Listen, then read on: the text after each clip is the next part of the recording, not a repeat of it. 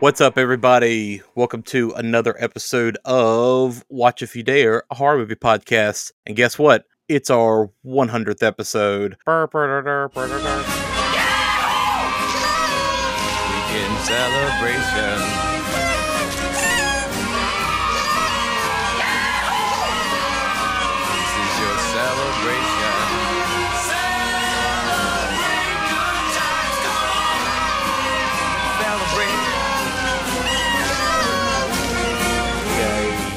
Fireworks, No, whistles. no snappy intro. Yeah. No quote. Uh, I've decided now that instead of being the coward, I like a Pokemon evolved to the Craven. So I'm going to be the Craven for the next hundred episodes. that works. Uh, Derek the Craven. Well, yeah, we have got an awesome episode coming at you. We are going to be discussing the Texas Chainsaw Massacre 2. Because why Oh, not man. go ahead and just eat our own tails while we're on our 100th episode? So this is your first time listening. hundred episodes later. Our very first episode was the original Texas Chainsaw Massacre. If you go back and listen to our first episodes, just be wary. We used to do entire plot run through scene by scene. We don't do that anymore. Yeah. So just bear with us. Absolutely. And uh, to discuss this madness, we have the Lord of the Harvest himself, Patrick Bromley, from F This Movie and all the other crazy things he's involved in. Hi guys, thanks for having me. Thank you. Hell yeah. So do a little table setting for everybody here. Patrick, in a lot of ways, you and F This Movie Crew are the part of the reason why that our podcast even exists. It's the first film podcast I listened to. Aaron turned me on to it. We have been kind of wanting to get you on eventually. Day one, peek behind the curtain. We wanted to get you on actually for the Fun House, another Tobe Hooper movie. So maybe in the future we can get you on for that. But just kind of worked out this way. Like we just kind of grinded for a while, and then we were able to reach out and get you on for this one. So we we wanted to bring somebody on who meant a lot to our show and to me and Aaron personally for the hundredth episode. So once again, thank you so much. No, thank you. being That here. is so nice of you to say, and I'm very happy to be here. Congratulations on 100 shows. Thank you, thank, you. you. And yeah, somebody that also appreciates the neon splatter insanity of Texas Chainsaw Massacre 2, because this is Hell one yes. of my favorites, absolutely. And uh Derek, this was your first time watching this, correct? First watch, Hell yeah, yeah, and I'll I'll save my thoughts for when we actually like talk about the movie. Awesome. Well, yeah, real quick, as we kind of reflect on 100 episodes, I guess let's do our cheesy Oscar reel here and kind of get masturbatory for a minute. So, yeah, you know, we, we kind of joked about let's look back on the 100 episodes we've done so far and picked a couple that we think are kind of our personal favorites. You know, funny enough, we didn't have really any overlap. So, Derek, what are a couple that you want to bring up of our past shows that you would recommend people check out specifically? all three of these I think were just ones where it was just me and you, Aaron. The three that I picked: episode seventy nine, prophecy, pizza bear. Hell yeah. That was just a fun discussion all around. Episode 41, where we did Event Horizon, which we still quote the eyes quote as much as we can. And then episode 28, which this now is in maybe my top 25, like period of movies. The original Black Christmas, episode 28. I just, yeah. that movie sat with me in a way that I didn't expect it to. And it is now in my top five horror movies of all time and probably in my top 25 movies of all time. And of course, you know, I, I do like our Thanksgiving tradition uh, in episodes 26, 52, and 75, respectively, where we talk about Blood Rage. And I love exposing that stupidly lovable movie to more of our friends. If it's wrong to love, I don't want to be right type of movie. Yeah. And in no way, So- shape, or form are we going to do that this year. Yeah, right.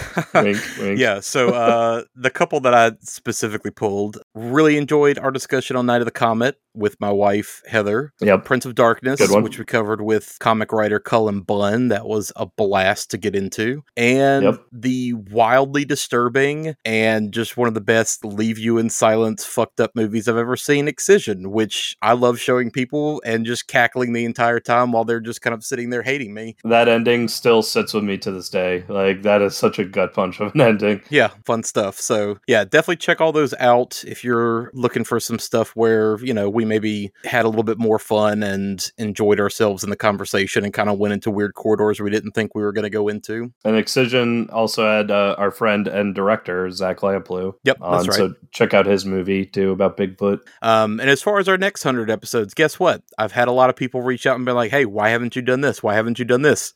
We're getting to it. We don't want to do all the good Mhm. stuff at one time, right? We kind of need to slow our roll on Carpenter for a while because, Yeah, like, maybe. we're almost out of Carpenter. But uh yeah, there's a couple of big ones out there still. So I mean for me, things I'm looking forward to in the next 100 episodes. Candyman, still haven't done Candyman. We still have not done Evil Dead. We still have not done The Shining, which how the fuck have we not done The Shining? And that's basically our favorite movie, both of us. So I don't know. What about you? What have you got? Mine are a little more off the beaten path. I chose Exorcist 3 because the more and more I learn about that movie, the more and more I want to watch it. Hell yeah. This is one that I really kind of picked, but I love the premise of it so much when you described it to me, Aaron. We've only done one movie by him. God told me to from 1976, Yes. Larry Cohen. A lot of fun. We've only done the stuff. I would like to watch more Larry Cohen. Honestly, I am curious to get into the Friday the 13th series in general. I've seen a bits and Yeah. pieces of every movie, but I have not sat start to finish through any of them, including the first one. And like even Halloween, I had watched as a teenager growing up, but like not Friday the 13th for some reason. Yeah, that'll be a fun conversation to structure because do we just start with the first movie, even though that is not at all what people know that series to be? There's weird detours like the fifth movie, which Patrick, you specifically, I know, are a fan of that movie, yeah. which is supremely weird. Uh, or just you know, like how do you how do you structure that? So I don't know. That's part of the reason why we haven't done any of those yet, I guess. Yeah, just a couple other uh, Hereditary, Cronenberg's Videodrome because you and I became friends through uh, Videodrome. Both Suspirias, uh, the original Argento as well as the 2018 remake. I'd like to cover both of them. So those are just a couple more that like are on my the back of my head that I uh, I really enjoy. Yeah, I'm kind of surprised I didn't bring up Halloween Three: Season of the Witch as one of my favorite episodes. It's one of my favorite movies, but it's not necessarily maybe one of my favorite episodes that we've It was a good episode. Just it was a good episode. there were some that uh, you know were surprising, I guess, as far as how much I think we enjoyed digging into them. yeah, You know, by the time this episode comes out, I guess we'll have our episode with John Brennan come out where we discuss SOV horror stuff, and uh, that's a weird alley that I never thought I would enjoy going down as much as I did. So that was a lot of fun. We got into cannibal movies with Andrew Parker. Didn't even think we'd get into any of the cannibal movies. Yep, definitely like took some weird detours that never thought we would, and definitely some big movies that I figured we'd have done by now. So either way, we got a lot to look forward to with our next hundred question mark. Hopefully, cool. And last thing, while we're still kind of stroking our egos here, Yeah, because we haven't really let Patrick talk at all. Yeah, sorry. special guest. but uh, yeah, we got some people we want to thank for coming on and supporting us and joining the conversation and had a lot of fun with. So Derek, rattle off that list. Yeah, so I made a list from the first guests on. If I miss anybody, I highly apologize and please DM us and yell at me. But here we go. Thank you to your lovely wife, our first guest, Heather. love you. To my best friend from high school and our second guest ever, Evan Maurer. Italian horror fan, James Hales. Friend of Heather and Aaron's, Crystal Rivers. My lovely sister in law, Lauren Wilson. Best friend from college and someone who doesn't really like horror movies but still came on our show, Jonathan Nowacki. Intelligent, kind, and crazy friend, Dr. Jeff Rogers. Uh, another high school friend, Devin, also big Carpenter fan. College friend and fellow Twin Peaks fan, Meryl Dakin. Mansfield's mom, Tammy, for our Mother's Day special on another Tobe Hooper classic. Our former roommate, good friend, director Zach Lamplugh. Check out his movie 15 Things You Didn't Know About Bigfoot. Number one will blow your mind. Alfred Hitchcock experts and authors Jim McDevitt and Eric San Juan. Childhood best friend with a deep fear of snakes, Sean Mars. Good friend of the show and lover of film in general, Kelly Sherman. Alok Mishra and Naomi Grossman of the 1BR crew. Author VP Morris. Check out her book Shadowcast and Dead Ringer. Freddie Superfan and son of Satan himself, Damien Potesta. Gotta get that in every time. Horror comic writer extraordinaire Cullen Bunn. Podcast celebrity and all around amazing human, Shelby Scott. Listen to Scare You to Sleep podcast. The Featuring X podcast with Josh Hale and DJ Rollison. Original Holdenator and Madman, Andrew Parker. Check out Crypto podcast. The Film History, The History of Film podcast, James Scott, Drake Cummings, and Devin Muller. John Brennan of Last Drive-In with Joe Bob and Troma fame. Actress and producer Elizabeth Piper S. Check out her movie The Dark Offerings. And finally, the great Patrick Bromley for our 100th episode of F This Movie fame, member of the Chicago Critics and contributor on Bloody Disgusting, Corpse Club, Daily Dead News. Thank you for joining us. Absolutely. and listeners, go fucking listen to F This Movie right now. yes. Yeah. now we can finally allow Patrick to speak. So. Cool. All right. We always do recommendations as always, even though this will probably be a long conversation. Let's still do some recommendations real fast. So, like always, we start with our guest. Patrick, what have you got into lately? What horror stuff have you consumed, whether it's movies, TV, books, comics, music, games, anything? Anything horror related? Um, uh, I've been trying to save a little bit for the coming weeks, but I did just start reading the new Stephen King book, Fairy Tale. Okay. Ooh, nice. I'm only maybe 100 pages in, but uh, so far it's great. It's hard to put it down once I pick it up. I watched Rebekah McKendry's movie Glorious on Shudder. Have you guys seen that yet? Yes, definitely. It was a lot of fun. Yeah, that was a good one. I've not seen it yet. It's about a, a Lovecraftian demigod who lives in a rest stop glory hole. Yes. Voiced by J.K. Simmons. Right. That is such a good premise. Holy shit. Yeah, it's a lot of fun. Definitely recommend that. That is on Shudder. Yeah. Shudder just brought back, I don't know if they just brought back, I don't know how you guys want to handle the timing of this, but uh, they recently brought back the 101 scariest movie moments. And so I've been watching that because back when that aired on like Bravo, that was it. I recorded that off of TV and would just watch it over and over again. Yeah. Mostly for the talking heads because I'd seen all the movies, but I liked seeing all the people interviewed about the movies. And so they brought back the clips and the guests, and it's been a lot of fun to watch. Yeah. I remember watching that late at night when I was, I don't know if I was in middle school or, or in high school by then. It had to have been high school because I remember Yeah. seeing that when I was kind of late in high school, and it was a good checklist of okay, I've seen all these, but these are the handful of things I need to check out. Yeah, it captivated me when I watched it because uh, they had a nice mix. I mean, I remember they had a whole segment about a, a scene from I think Dracula, the original Bela Lugosi Dracula, and everything. So yeah, I did not know Shudder brought that back, so I'm gonna have to check that out. Yeah, that's a good nostalgia trip. But the thing with Stephen King, because we brought him up a few times on this show, like his books, that is something that is interesting with him is he is good at writing uh, books that are just so easily readable. It's it's kind of amazing, even if necessarily like it's not his best work. Every book is just very easy to get through. It's a page turner. The horror is usually on point. So I I didn't know anything about his new book. Didn't even know it was coming out because he just his output's kind of ridiculous. So Yeah. Right. now that you mentioned that, I'm gonna have to like put that on my radar. It doesn't seem super horror, really. It it appears to be more fantasy. Again, I'm only about 100 pages in, so the plot is just starting to kick in. But he's so good about making you want to keep reading because he'll just plant these little seeds in the middle of a paragraph where he's like, I didn't know it would be the last time I ever saw him. And then he would keep going, and you're like, oh, now I got to find out why this is the last time you ever saw him. So I have to keep reading this to find out what happens to this guy. Gotcha. Right. He's so good at that. Does this one seem to connect to any other of his work so far? Is it kind of an isolated thing? It seems to be isolated, yeah. Okay. Yeah, because we, we had talked about that because I had read Rose Madder that I brought up on a few episodes ago, and that one made a lot of Easter eggs to like the Dark Tower series and just other works. So we talk about the MCU all the time now, but like it's funny how his books always had that kind of shared Mhm. universe mentality, even back in the 70s, 80s. Yeah.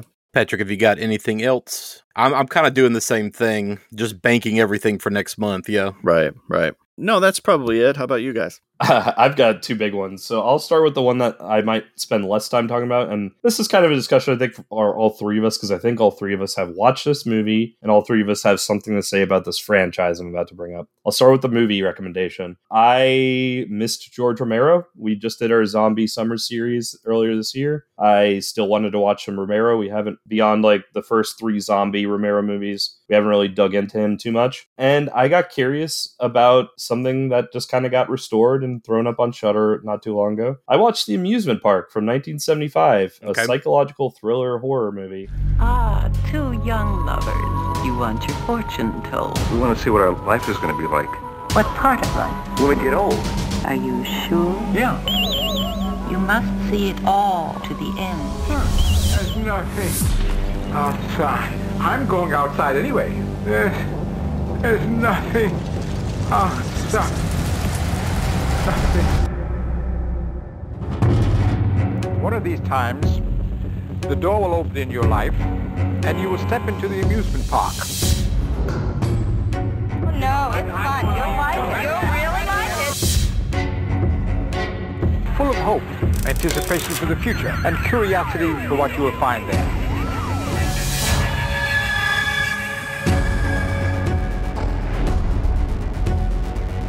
The man in the amusement park is a mirror image of yourself, separated only by the passage of time. Why are you punishing me like this? For heaven's sake? Hello? There's nothing, nothing out, out there. I'll see for myself. Bye.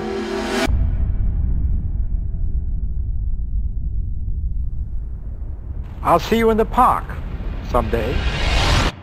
I feel like it's his PSA to like, hey asshole, call your grandmother while she's still around, you know. but I wasn't ready for it to be so. It starts off like an educational video on like elderly abuse. It is very much tackling that. It's all about elderly abuse and like the depression of being abandoned by society once you reach a certain age and you're more in the way and everything. I did not expect it to be this psychological like. And granted, this predates a lot of David Lynch or all of David Lynch. I don't know, but it felt like I was watching a Lynch movie even at certain points. I haven't watched enough Romero to really kind of pick up on what sets his style apart from other directors. So it, this could just felt like a Romero to you guys, but there was some haunting imagery in this movie. I, one of the things I wasn't expecting were the brief glimpses we got of death, the Grim Reaper standing behind people, or like walking across the screen in the background when something's about to happen. It was kind of fascinating. I really enjoyed it as just kind of like an hour long thought experiment that he had. It, and that's what it felt a little bit less like a full movie and more like a thought experiment to me, but I really enjoyed it nonetheless.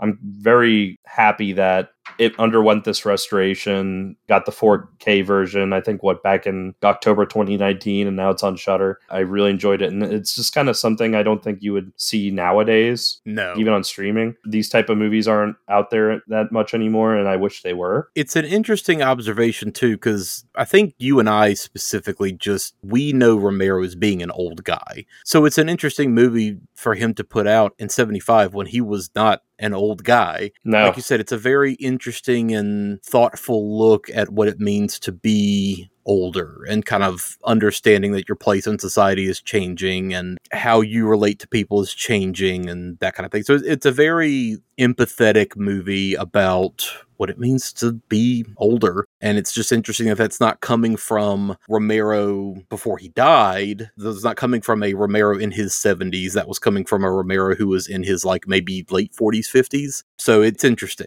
But like you said, it definitely is not a complete movie. You know, you can kind of see some of the edges and the editing a little bit, but it's an interesting experiment for sure. And I'm glad that we have it in the form we have it now just to at least appreciate it. Yeah, and if I remember reading about it, I think it was only like his fifth movie at that point, if we even call it a movie. Sure. Yeah. yeah. And I, I did find it interesting that it was actually going to serve as like an educational film about elderly abuse too. So it's just kind of fascinating. I don't know the production history of it. Yeah. Patrick, I don't know if you know it more than I do, but just the, the idea that Romero got tapped to do this is crazy to me and and but I'm glad it exists. It's really fucking cool. yeah. Yeah, I mean, it does definitely play kind of like an educational film. It's kind of shot and cut like one, albeit one with some, like you said, creepy imagery. But I just love Romero so much. And I love that he's incapable of making a movie that isn't thoughtful. Yeah. He could be cynical, but he's ultimately a humanist. And I think that comes through in all of his movies. And I think it really comes through in the amusement park Yeah. in terms of like let's treat everyone with dignity and let's Yeah. you know respect our fellow humans regardless of what age they are and i was really happy to be able to see it i don't know how often i'll return to it you know there's other romero movies i'll probably go to first but i was really happy to have the opportunity to at least check it out Yeah. Definitely. We didn't bring that up as one of our episodes we're looking forward to covering, but there are so many Romero movies that we haven't done yet. Aaron has brought up multiple times now, all through summer, that we need to do Martin. Like he's chomping at the bit for us to do Martin. I'm still just waiting for that 4K that's just never going to come. but yeah, and just talking about like gut punch endings, what happens to the old man through the whole story and where it comes back to him in the starting room is really it's a bummer. yeah, that's it's a bummer. for sure. But when he signs off with the "I'll see you in the park someday," that was where I kind of got a little bit chills. I was just like, "Fuck, yeah, like I need to make sure my daughter loves me." Yeah.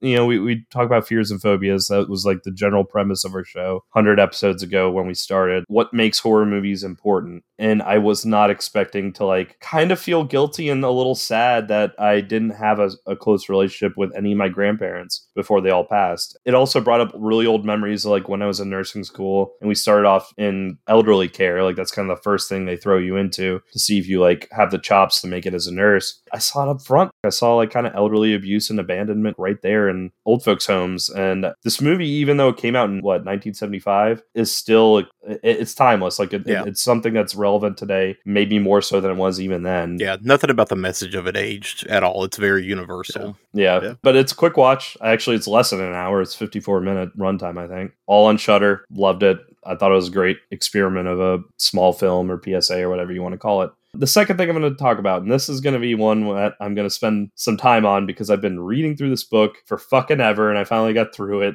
Being a new parent makes it hard to read. But uh, Aaron, you turned me on to the Best Movies Never Made podcast. You turned me on to the Halloween 4 episode of theirs with Grady Hendrix and I think one or two other guests. And they went through the three or four scripts of the Halloween 4 that we didn't get made. And they basically all took this book as the source material for that episode. Oh, okay. That's what book you're talking about. Yeah. Okay. So the book I'm going to recommend is called Taking Shape 2 The Lost Halloween Sequels by Dustin McNeill and Travis Mullins. There's a Taking Shape 1 or Taking Shape. I haven't read that one. That one's all about the production history of the Halloween movies that actually were made and like Yeah. what the early script drafts were and everything else. This is strictly just all scripts that were pitched and like made it to Akkad or Dimension execs and the Weinsteins, and for whatever reason they weren't picked up. My feelings about Halloween franchise in general are very conflicted, and my feelings through this book were very conflicted because it very much starts off and you know rest in peace. Don't want to disrespect the dead, but very much starts off with a very proud Moustapha Akkad. The title quote for the book is Michael never dies, that he's famous for saying. And I'm a big Carpenter boy. Carpenter, even through this podcast, is might be my favorite director of all time. And like I do feel I feel this like I don't know why this all happened like decade before I was born. I feel like this weird protection of like John Carpenter got fucked during the original Halloween and they made him do Halloween 2 and 3. Halloween 4 like wasn't what he wanted. So like at first I was starting off like no fuck this this sucks because John Carpenter rules. As I was reading more and more through the book because they would have the interviews with the people that wrote these scripts, everyone was like no Moustapha Akkad and his son were like the best to work with. Any of the problems were usually through Dimension or the Weinsteins. Surprise, surprise, Sure. obvious. But he was really a blast of a person to be around. I do think the book didn't quite touch on like he was very dead set on making sure Michael Myers would stay alive after every single movie to make up for a sequel. He had these strict rules of Michael Myers must be very grounded. But then you look at Look at the final product, and that Halloween doesn't five track. and yeah. six. And it's just yeah, you're you're trying to make him out not to be zombie Jason, like unstoppable force, but he fucking survives so much and is kind of superhuman anyway. Yeah. So it's this weird confliction, but like this is a must read for Halloween fans in general. This is a must read for horror fans in general. I, I think some of these script ideas are wild. Some of them are just flat out like there's no way this would work. Some of them were legit pretty fucking awesome. Like because I, I am also of the mindset I wish Halloween did go the way that Carpenter wanted it, where it was like more of an anthology. We got more movies like Halloween 3. Yeah. But I do understand where Akkad was coming from, where it's just we have this character, this pop culture icon, let's turn it into a cash cow. So, you know, at the end of the day, it's a business. I get it, but like it kind of sucks the directions that some of these movies went in.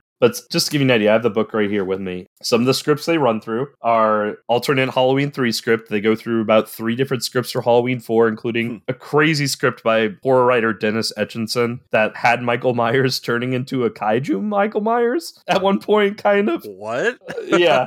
They go through the Halloween script that almost like got Quentin Tarantino produced in. Okay, I've heard of that. Yeah. Yeah, they talk about they almost had a crossover between Pinhead and Michael Myers fighting each other. Weirdly enough, that was the closest we got to John Carpenter coming back on board for a movie before like Halloween 2018. Really? Yeah, there was a meeting, like a phone meeting that had Carpenter and Clive Barker on, and they were both on board for like, let's make this Pinhead versus Michael Myers movie happen. They go through a lot of the scripts of the Lost Halloween 3D that would have been like the follow up to Rob Zombie's Halloween 2. They talk a lot about the Halloween Asylum script, which had different iterations that they tried to get off the ground. I really appreciated that they like start all the way from Halloween 3 and 4 and they go all the way to a couple of the scripts that we almost got before Jason Blum and all of them got involved for Halloween 2018. Yeah. And then they have a nice epilogue where they touch on like how Jason Blum got Carpenter and Akkad to both be on board for this new trilogy that's happening now. The book I think dropped right before Halloween Kills comes out. They had a thing of Michael Myers will appear in Halloween Kills and Halloween Ends at the end. It's a must read for fans of the Halloween franchise. It got me thinking more about the franchise and what I like about it. I know last Halloween I did a ranking of like the Halloween movies because I did that. I watched through the whole franchise up to Yeah. 2018. Well, you missed one from last year that just came out, which mm, Yes. not that good in my opinion. And then obviously we have one that's about to come out or will be out. I'm not going to watch Kills because like, it seems very much like a middling movie. No, you got to watch it. If you're gonna do a fucking ranking, you got to watch all of them. No, no, no. I'm gonna watch all of them, but I want to wait till ends is out, out, so I can watch both of them just back. to watch back. them in succession. Yeah, yeah, yeah, just be prepared for a lot of. I don't know. I, I have nothing original to say. It's the same feedback everybody's had for the most part, which is just everyone in the movie's a moron. Laurie is sidelined for the entire first hour, just like in the second movie, the original second movie. The camera work is kind of all over the place and goes from being like really glossy music video to like network TV bad. And just every other character, evil dies tonight, evil dies tonight, evil dies tonight. Just every other fucking character, evil dies tonight. I, I know the meme. Yeah, I've seen the Evil Dies Tonight meme. So we'll do a ranking later on. Like we'll, we'll probably do a ranking Yeah, in November. we'll- honestly, yeah, we'll do that Like, later. Now I've had a year to like have these movies sit in my head for a while. I'll give y'all a taste because I'm gonna sling some hot takes at you guys. Here are the top four Halloween, my top four Halloween movies. Okay. Undeniable Hall, original Halloween 1978 masterpiece. Can't argue that. Whatever. Are you saying that is the best, or you're saying that is your favorite? Because those are different things. Yeah, I will say it's my favorite. I, I Okay. can't be that contrarian. but here's my number two, and one that I think I would watch more and put on more than the first Halloween is Halloween 3 Season of the Witch. Well, yeah. I've okay. said it a million times. Sure. I love that on. fucking wild ass movie. What's your three? Tom Atkins fucks. Here's my three. I loved Halloween 2018. It was a nostalgia cover blanket for me. Sure. Yeah. There's some stuff I like about it for sure. I like that they just do away with the sister angle altogether. I never liked that premise to begin with. I, Let's jump back to that in a second because I'm curious to know Patrick thoughts on something there. What's your four? Here's my four and my biggest take, and I think one that both of you actually will agree with me on, but a lot of people won't. The more I think about it, I really fucking like Rob Zombie's Halloween 2. I really fucking like that it's movie. good. It's good. He handles the family stuff better than any other Halloween movie, in my opinion. He explores trauma in a way that's interesting. Yeah. It's bug nuts in the best ways possible. Out of all of them, I keep thinking about it the most. Like, I keep going back to it, being like, that is something that truly felt like someone took the ball and tried to take the franchise in a direction and make it their own, Mhm. which I think is what anyone should have done. Something that you mentioned a second ago is actually what I was going to ask Patrick. So, my opinion, the thing I like least about the older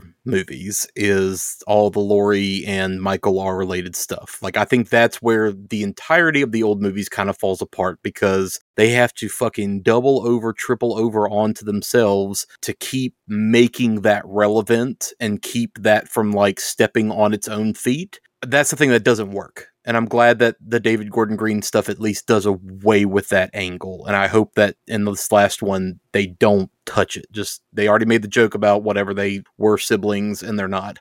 I think that's the best thing that does work about the zombie movies, though, is all the familial stuff. There's corniness to it, but I think that's what makes his movies actually work for the most part. And I think it works better than it does in the original. All of his movies, to one degree or another, are about families, whether they be makeshift families or actual blood related families. So he's obviously really interested in exploring those dynamics. And I agree that I really like it in his movies and I'm less crazy about it in the originals. I'm so happy that people seem to be kind of catching up to Zombies Halloween 2, uh, which was really, you know, kind of hated at the time. And now people are starting to kind of come around on it and be like, oh, actually, that's really interesting. And I think part of it is because the David Gordon Green movies are kind of doing what Zombie was doing a decade ago Yeah. and was criticized Yeah. for by making Michael into like the most brutal killer he could possibly be, trying to explore this idea of trauma. You know, everything that's explored, I think, with Laurie in Halloween 2018 is explored better in Zombies Halloween 2 in terms of like, here's what it's like to survive a slasher movie. Yeah. So I, I'm with you. I like the family stuff in the zombie movies. Yeah, and I'm glad you bring that up because two points to that. at least at this time. And, you know, my rankings may change even further. But even though I do like the 2018 Halloween just a little bit more personally, it's not really original in any way because it's either like a nostalgia comfort blanket of the first movie or it is borrowing bits and pieces of things like the zombie one, like with trauma, because I do appreciate the portrayal of trauma in both of them, but I do think Halloween 2 handles it better. And I do think Halloween 2, being that it was really the first one to really capitalize on that uh, out of the entire franchise. And this brings me to my second point, Patrick. And you're kind of, I don't want to say to blame, you're, you're very much a reason for this. So, and I've joked about this in a past episode. Rob Zombie and Zack Snyder are two directors I don't quote unquote get. The difference is, I'm not interested in trying to get Zack Snyder. That just doesn't interest me whatsoever. I am very much interested in what Rob Zombie does in his movies. And even if I don't like a Rob Zombie movie, I want to watch it. I dig what he's trying to do. I want to become a fan of his movies. It kind of just needs to be a, either a couple repeated watches or allowing time because at first Halloween 2 kind of just blew me away with how wacky it was in some aspects. While I enjoyed it on the first viewing, I still was like, yeah, but you know, I like Halloween 4 a little bit more and I like this one a little bit more, H2O a little bit more. But now that I've had time to like let it percolate in my mind for like a year now, like I'm like, no, that kind of beats the shit out of like all the old sequels to me, except for Halloween 3, which doesn't have Michael Myers in it anyway. I think too, as much as I like horror trash in general, and just as much as I like genre trash in general, you could do a lot worse than Rob Zombie's second Halloween movie. You could do a lot worse. Like for as much hate as it gets, you could do way worse. You could do incredibly worse. So no, it's one of those things. Like once you watch enough movies, especially as many as I have or as many as Patrick has, you kind of start to appreciate stuff like that a lot more, and you kind of see what he was doing and where he's pulling influence from, and the kinds of actors that he's kind of pulling back out in those movies that you can appreciate. Yeah, the thing that's kind of drawing me more and more into Rob Zombie is how much of a fan of the genre he really is. Absolutely. Yeah. And that's why fans like his stuff for the most part because it's all the same stuff everybody else likes. Yeah, and I, I don't mind his music. I listen to some of his music as it is, anyways. I like that he crossed that bridge between music and movie making, and I want him to put out more movies because we touched on it earlier with the amusement park. We don't see too much originality these days, especially in mainstream movies, but like Rob Zombie is doing stuff that's original enough that it sets itself apart. And I'm glad that he's at least getting somewhat bigger budget movies so we, we can at least see something a little bit different. And even if the movie doesn't work for me, I, I appreciate it more than other movies that might barely work for me, but it's kind of all cookie cutter. Kind of take it back full circle. Yes, Taking Shape 2, Lost Halloween sequels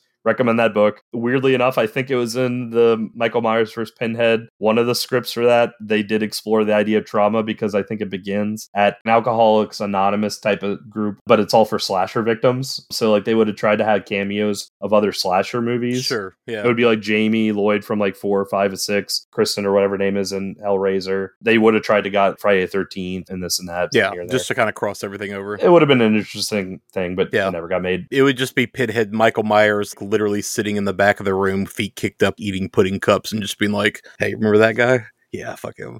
Just, that's all it would be. It would just be that for the entire movie. but yeah, go- check out that book. Really interesting. Cool. Well, uh, I will be kind of quick with my two. New one first. I saw Barbarian.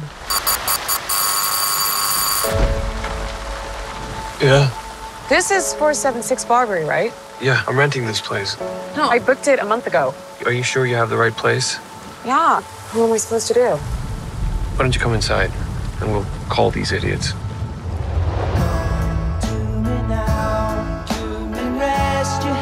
Why don't you just crash here? Oh, no. I don't know if you got a great look at this neighborhood, but I don't think you should be out there by yourself. It's dry and there's a lock on the door. By the way, I'm Keith. Tess. You take the bedroom, and I'll sleep out here on the couch.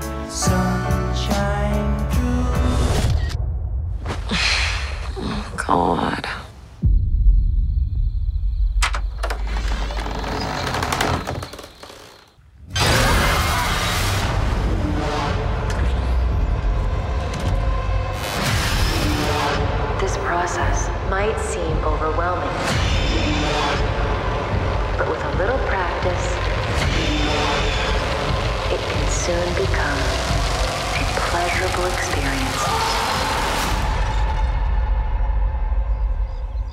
Perfectly natural.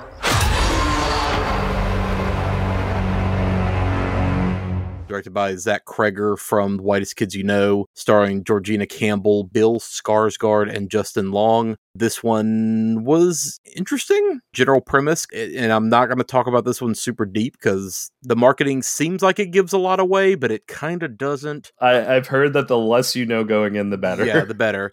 General premise, and this is just the trailer, but woman arrives at an Airbnb, discovers it's double booked, and a guest is already there. They decide to both stay and just kind of figure it out in the morning, but of course, bad shit starts to happen. I really enjoyed the first half of this more than the second half.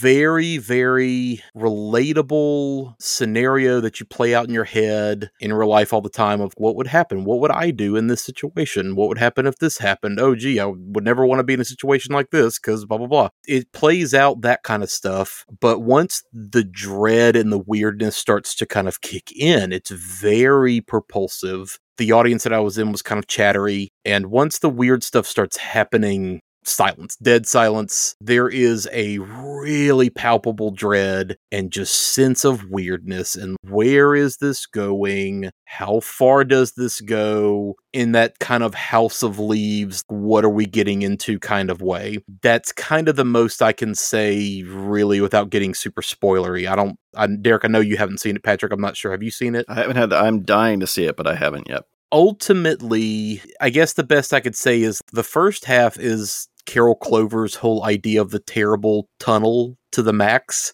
And we'll probably get into some Carol Clover in a minute, but uh yeah. very similar to let's say another movie also set in ruined Detroit, also featuring a scary old man actor briefly. I found that like where this movie goes ultimately was not necessarily my bag. It just kind of goes to a very obvious conclusion when it sets up something that is seemingly promising a lot more. Performances are good. Overall, performances are great. You know, I wonder how much of the dialogue was ad libbed because, again, this is the whitest kids you know crew making a horror movie. Uh, maybe too many endings kept kind of hitting a point where I thought, okay, is that it? And ultimately, the ending that it does get to is another like, okay, I'm going to sit here. I'm staying here. And is there more to this than where this seems to land? But ultimately, I mean, this was a lot of the Carol Clover kind of formula of a slasher movie to a T in a lot of ways. So I'm not quite sure how I feel about it yet. You know, I, I, think I need to see it a second time. I definitely want to like talk to more people about it and get their feel on it, but I just I have literally not bumped into anybody yet who has seen it. So yeah, I'm I'm very curious to see what other people think about this one. But I mean, I had, I had a fun time for sure. Um, I just don't know that the whole entire thing works for me because the first half works really well for me. It is very much the kind of fever dream bullshit that my brain clicks into at night. It's kind of similar to a weird dream that I wrote down and have been kind of writing a short story around that Derek I know I told you about. But ultimately, it kind of ends in a very weird whitest kids you know sketch kind of way. but there were some moments in it where I was definitely cackling. I was dying, maniacally laughing in a theater full of people who were just like miserable.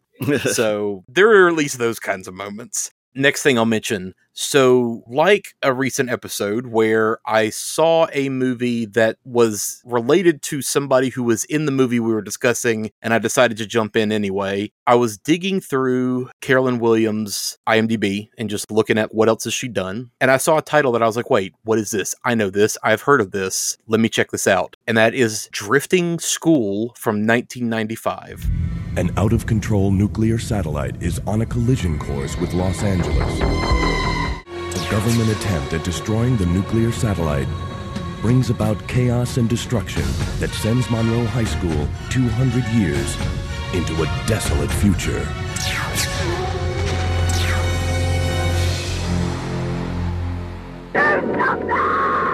From inside the school, the students think the world has been destroyed. Incredible.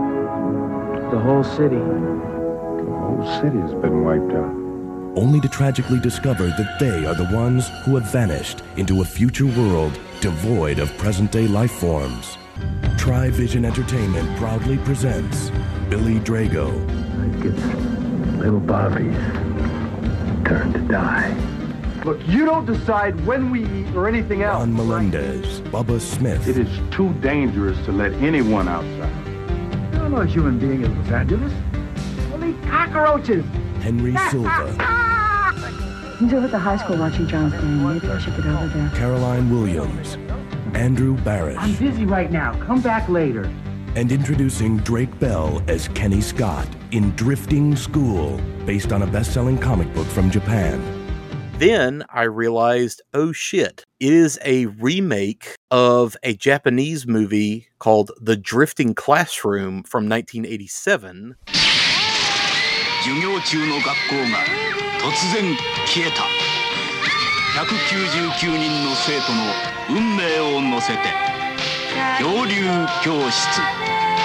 That was directed by Nobuhiko Obayashi, who did House. Oh shit! So okay, Insane made for Japanese TV movie based on a manga of the same title. Yeah, I'm, I'm, I'm looking up the manga right now. Yeah. It's an international school in Japan that disappears into a time slip along with the students and the teachers. They reappear in a future apocalypse hell desert filled with giant horseshoe crab monsters and time tornadoes. One of the kids has a psychic connection with his mother in the past. Of course. And of the course kids are like trying to figure out how to get everybody back home.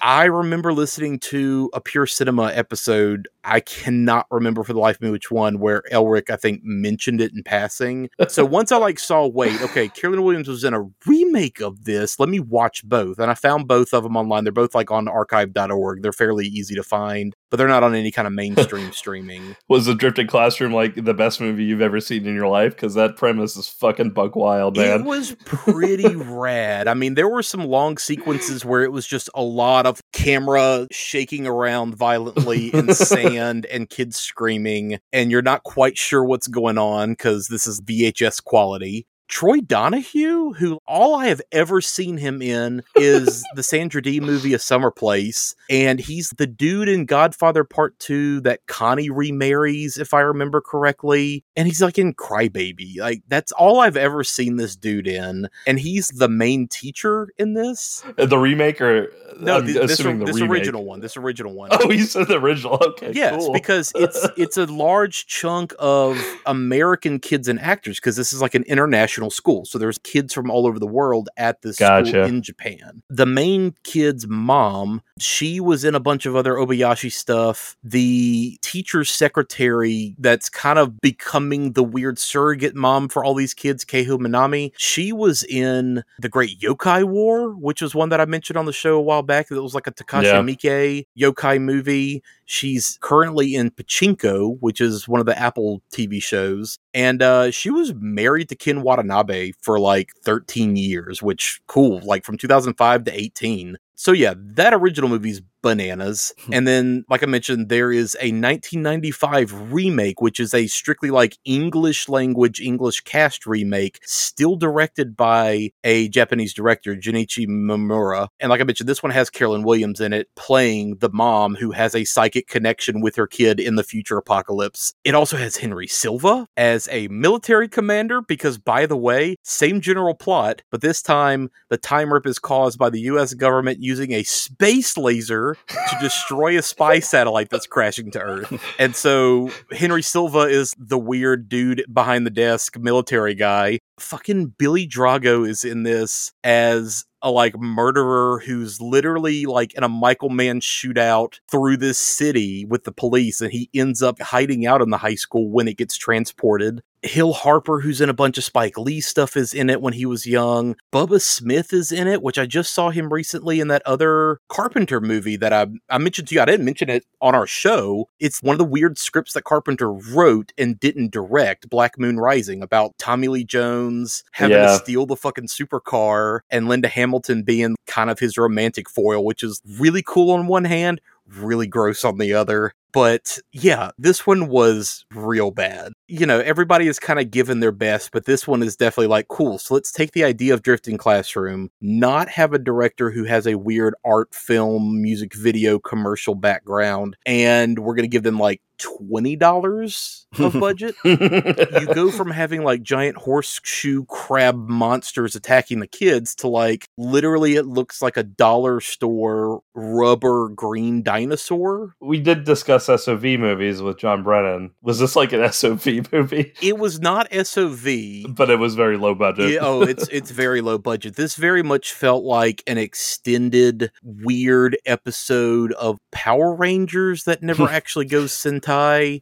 It felt like, do you remember that movie Escape from Dinosaur City? That was like some weird Yes. VHS hole kind of thing from when you and I were younger. Like, Yes, it I reminded me do. a lot of that kind of stuff. So yeah, it sure It was Adventures in Dinosaur Adventures City. in Dinosaur City. Yes, yeah, yeah. I do remember that. It very much had that weird kind of full moon kids movies from the early 90s kind of feel. So yeah, weird sidetrack to go down. They are definitely more sci-fi than horror necessarily, but there's definitely some horror stuff in there. And I think at least for the what the fuck factor in the cast alone, it's worth checking both of those out, especially Drifting Classroom, the original one. That one was kind of wild and it ends in a way where you're like kind of having your heartstrings pulled out a little bit, but then also you're just going like, wait, so that's how that's what that's where this movie's going? That's how this is going to end? What?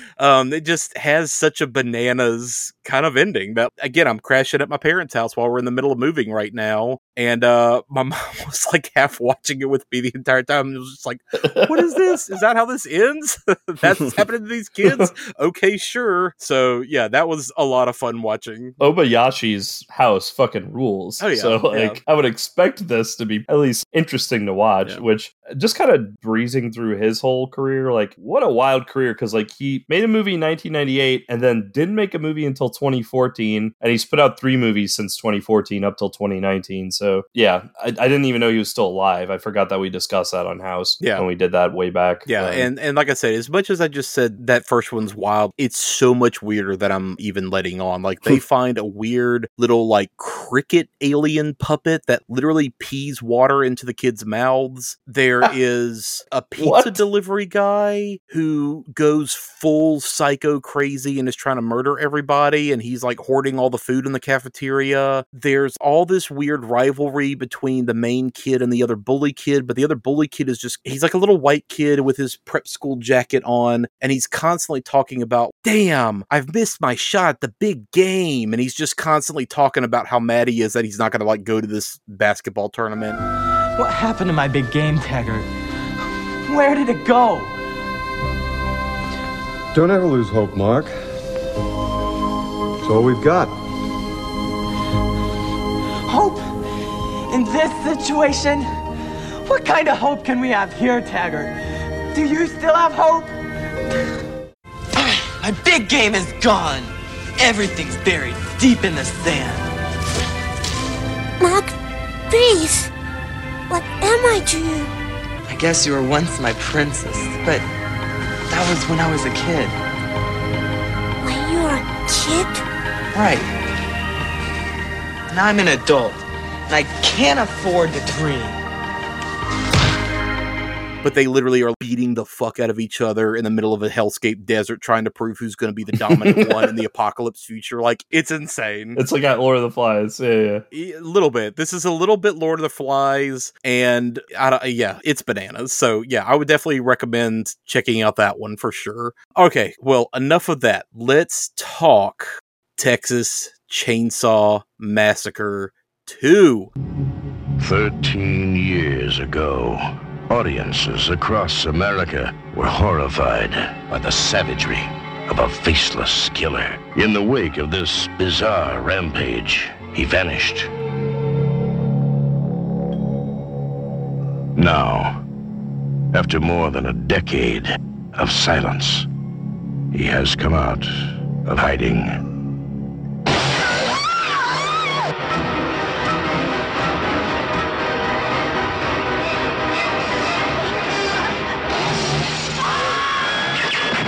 Texas Chainsaw Massacre 2. The Buzz is back. Directed by Tobe Hooper. From 1986, directed by Tobe Hooper, our main man who loves Dr. Pepper and Big O Nasty Monte Cristo cigars. this movie was, of course, written by Hooper and L.M. Kit Carson, which I've got a weird side tangent I'll go through when we get there. But I guess first, before we dig in, Patrick, what is your relationship with the Texas Chainsaw movies as a whole, but specifically, I guess, like the first one and kind of into the second one. When did you watch these movies? You know, how did you feel about them at the time? Because obviously, like one and two are very different from each other. What is your background with this movie specifically? I saw two as a kid before I ever saw one because I had seen a clip from Texas Chainsaw Massacre, the original, in Terror in the Aisles. Yeah. And okay. uh, it freaked me out. I was like, oh, I don't know if I could handle that movie. That seems too real. But there was something that felt artificial and safe about Texas Chainsaw Massacre 2. As a kid, I couldn't really appreciate how sophisticated it is, but I grew up with that one a lot more and probably didn't see the original Texas Chainsaw Massacre until maybe high school. And I recognize Texas Chainsaw Massacre as a true masterpiece. It is the movie that gave Tobe Hooper a career. It is the movie that I think legitimizes him to every horror fan. You can win any argument by saying, like, yeah, but he made Texas Chainsaw Massacre. so I will always love it for that. I think it's arguably the best horror movie ever made. It's not the one I gravitate to. I gravitate to the yeah. second one. I gravitate to his sillier, more cartoonish stuff and maybe that's just because, you know, there is something about the original Texas Chainsaw Massacre that really does kind of shred your nerves and it's not a pleasant experience. Yeah. But everything post Texas Chainsaw, I come back to over and over and over again, whether it's Eaten Alive or The Funhouse or his Cannon trilogy. I'll watch those movies again and again and again. I kind of keep Texas Chainsaw on reserve for like special occasions. Yeah. Yeah, that makes sense. We yeah. definitely, I think, are kind of on the same path. Texas Chainsaw was the first movie that we ever covered, and that was very much by design because that is still, for me, the tip top all time greatest horror movie. You know, as much as I also love The Shining and The Thing and like all the other kind of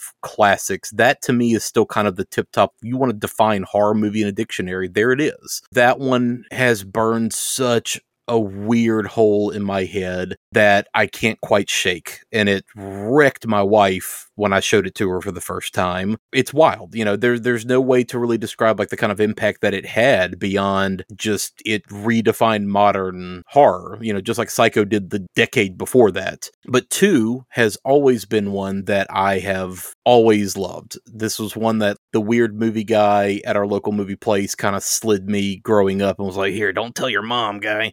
And, you know, went home and watched this and it just hollowed my head out like a canoe. Just the entire time growing up. Probably should not have running around quoting Chop Top, you know, lick my plate, you dog dick, and just the weird neon Grand Guignol kind of feel to the whole thing. Like it feels like going to a spirit Halloween store that is actually run by people who genuinely care about Halloween and horror and not just people who are there to like work a job for a month. It feels like going to Halloween Horror Nights and just go into like big giant walkthroughs because the sets in this movie are amazing. There's just something about like the weird Texas indie cred that I really jive with from like the hooperness of it all to just Dennis Hopper being in this movie of all people, especially at like a really interesting time in his career. So yeah, this is one that like I've always had a blast with. And like you said, I appreciate the first one. All hail the first one. This is the one that I usually put on when I like want to have fun and just kind of unwind and enjoy myself. Now, I mentioned earlier, Derek, this was your first time watching it. So like, hmm. what are your thoughts as a like completely fresh, had no idea what yeah. to expect kind of person? Because you guys are Tobe Hooper super fans. Patrick, you've stated that he's like your favorite director ever. You might be more of a fan of him than even Aaron is.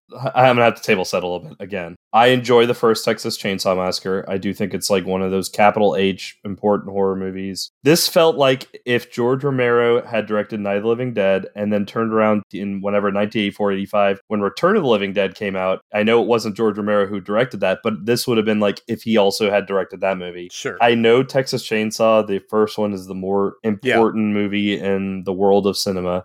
Here's the thing. I love the shit out of this movie more. Okay. Like, I right. personally like it a lot more. It is more enjoyable. I figured this was going to be like, the case. I just wanted to see like where you landed. And one week I've watched it three times and had a blast every time I watched it. I fucking love it. It is my Halloween 3 to Halloween. This is my Texas Chainsaw Massacre 2 to the first Texas Chainsaw Massacre. Yes, I know the original is important and technically the better one. This is the one I would prefer to put on at any time. I'd have more fun with. It is generally fucking funny in a very dark, sadistic way. Yeah. Chop Top is just as memorable of a slasher horror villain as Leatherface is, and that's wild to me that basically in his one franchise created two of the most memorable horror movie icon slashers in my mind. And I'm a little bummed out that Chop Top isn't on that same level as like maybe even Leatherface is in the modern sense. I'm glad that like we talked about with Rob Zombie, a lot of people nowadays seem to be going more and more back to Texas Chainsaw 2 and realizing Yeah. how great of a movie this is. And on that note, too, like I think Patrick, you might have been who put this bug in my ear forever ago. But whenever I hear people say like Rob Zombie is just ripping off Texas Chainsaw with House of a Thousand Corpses, no, they're fucking wrong. He's ripping off Texas Chainsaw 2.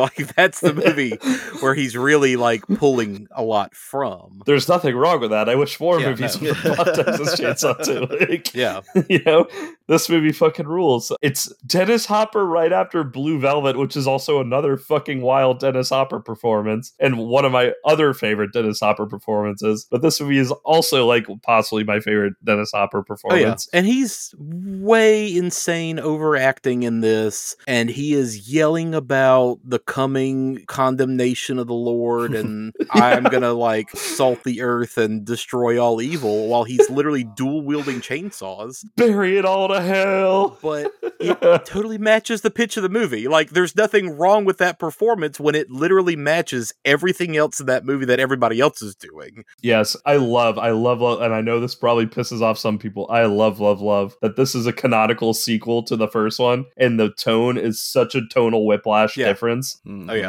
I, I fucking love that. It, it- again, it, this feels like if Romero actually was the one who directed Return of the Living Dead, because there's also a bit of punk rock energy to this movie Totally, yeah. that I also love. Like hearing the Cramps Goo Goo Muck, which is one of my favorite Cramps songs of all time. Hearing that right before like she confronts Chop Top. This movie it feels like it was made for me. And then Chop Top talking about riding the infinite turtle, uh, the waves of fuzz into forever or whatever. I, I pulled it up, but I figured Aaron, you're gonna probably just splice that whole like Chop Top quote into our episode. Sure, I'll throw it in. Uh, I, I wanna, I wanna buy some uh, radio ad time. Are you fucking crazy? We are closed. Off the air till tomorrow. You'll have to just come back. No, but, but yeah, but, whoa. So this is Radioland, huh? The infinite turtle, the, the waves through the ether fuzz roll on forever. Roar. You're my fave. Me and Bubba, my little brother, we listen to you every night. Music is my life. But yeah, like I think I've used the like "music is my life" gift with you like Yes. a thousand times, and you probably had no idea like what it was from. and I now want a "Music Is My Life" Chop Top shirt. Yeah. I've seen that shirt You before. hear us, I really Fright Rags? We need that shirt. Just give me a neon shirt with Chop Top's face on it. Music is my life. And, and you know what? Because I do want to take a back seat on this episode to you guys because you guys are like the super fans of Tobe Hooper and this movie. But real quick, I'll get my piece out of the way of like horror newbies. You might be a little confused if you've never seen the first Texas Chainsaw Massacre, but this movie I feel is a lot more digestible in turn for anybody. It is very, very dark comedy. And it's like nine million times gorier because the first movie famously Yeah. is not. Is not. But this one's not nearly as intense. Yeah. Yeah, it's very gonzo energy to it. I have to hand it this movie, despite all of that. There were two or three jump scares that legitimately got me, at least the first time. Yeah. That I wasn't expecting. That fucking scene where he, he runs at her mm-hmm. from like the record room. Love it. Tobe Hooper was so genius with that scene because that's out of the first Texas Chainsaw level scare, and it immediately turns into a gag because he accidentally hits Chop Top, and then like Chop Top makes fun of him, he curses at him and stuff, and I was cracking up on the couch by myself. You wrecked my best Sonny Bono wig. yes. And then he does it again when, like, during that tunnel chase scene. It was very reminiscent of uh, Leatherface's first appearance Yeah. in the first movie, where he kind of just comes out of nowhere with the hammer. So there is a degree of like jump scare and horror still very much buried into this movie. So thumbs up. I'm a scaredy cat who absolutely hates jump scares, and I fucking had a ball with this movie. If I can get through it, anyone can get through it. I'm, I'm sitting here laughing at myself because you're like anybody can get through it, and I'm just thinking of Caroline Williams wearing someone's face. Yeah. Uh, so I guess it depends on what your stomach is for gore. You know, I don't think the movie is necessarily that intense, but you know, It is gore. There's a lot of gore in this for sure. But it's all context because like everything leading up to that is kind of batshit hilarious. I mean, I feel bad for saying that. Somebody like got skinned alive and then their face got put on someone else's face, but all of it felt like a gag, like a really weird, dark, fucked up gag, and it worked. Yeah, the surreality is great. I love just going from Drayton holding a trophy filled with nasty chili that's dripping all over his ugly jacket with the teeth. Yeah, with With with teeth with, the peppercorns. One of them hard shell peppercorns. Yeah. Yes. The second year in a row. This year, Drayton, you've got to tell the secret of that fabulously tasty chili. no secret, it's the meat. Uh, don't skimp on the meat. Uh, I, I got a real good eye for prime meat. Runs in the family. whoop, whoop. It's one of those uh, hard shell peppercorns. I gotta say, I love this town. This town loves prime meat. You know, going from that kind of ridiculousness to just straight up peeling people's skin off and smoking them. So good times. Just real quick, I did throw, if we're gonna throw out scenes that like had me almost on the floor laughing, that whole part where he goes to the chainsaw store, buys the three chainsaws, and then starts testing out the one. Yeah. And the guy who owns the chainsaw store is basically like having an orgasm watching him. All of that made me laugh so ha- hard. Yeah, I love any movie that has a weird scene like that. Oh, my kid banana.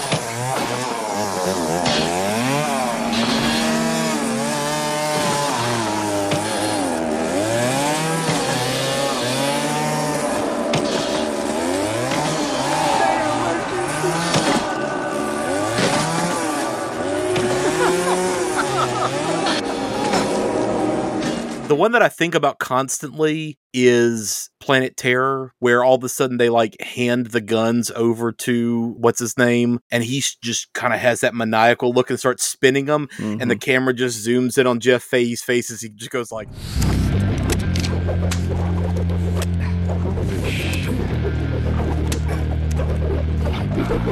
That boy's got the devil in him. "That boy's got the devil in him." Like that's exactly kind of what that was with that old guy just melt my banana. Uh, There was like a little bit of Tim and Eric, like weird surrealism, anti comedy to that scene that I really dug. Yeah. So I'm going to kind of step back, let you guys really go at it. Uh, the thing I wanted to ask you, Patrick, specifically, because this was really good, the timing of this recording, because fairly recently you put out an article on Bloody Disgusting about like ranking all of Tobe Hooper's movies. Yep. And I read through it, and the thing I found the most interesting is when you got to Texas Chainsaw 2, you called this the most Tobe Hooper movie, maybe of all of them. Mhm. And I kind of wanted to pick your brain. Like, what do you mean by that specifically? Again, we've only covered so far the first Texas Chainsaw, Poltergeist, and now this movie. So we still have a ways to go through his whole filmography on our show. And I don't think you've seen any of his other stuff. Not really, no. So, like, what do you mean by that quote? Because that's something that, like, I don't really know. Um, gosh, how do I explain it? I feel like it's the kind of thing that would make that will make sense when Yeah. you see more of his movies, but yeah, the way that it combines horror and comedy in a really over the top way, the way it kind of devolves into sheer madness by the end. I mean, most of his movies eventually break down the characters until they're insane by the end. The way that the set design is so detailed, but also very artificial. Yeah. There's just all these touches that this to me feels like this is the movie that really sprang forth from Tobe Hooper's brain. Yeah. Uh, Which isn't to say that this is what he would have made the first time, because I think, you know, the original Texas Chainsaw is the exact movie he wanted to make. But I think this one has more in common with the rest of his filmography. It's sort of like the platonic ideal of a Tobe Hooper movie. Gotcha. That that makes sense. There's Yeah. also a lot of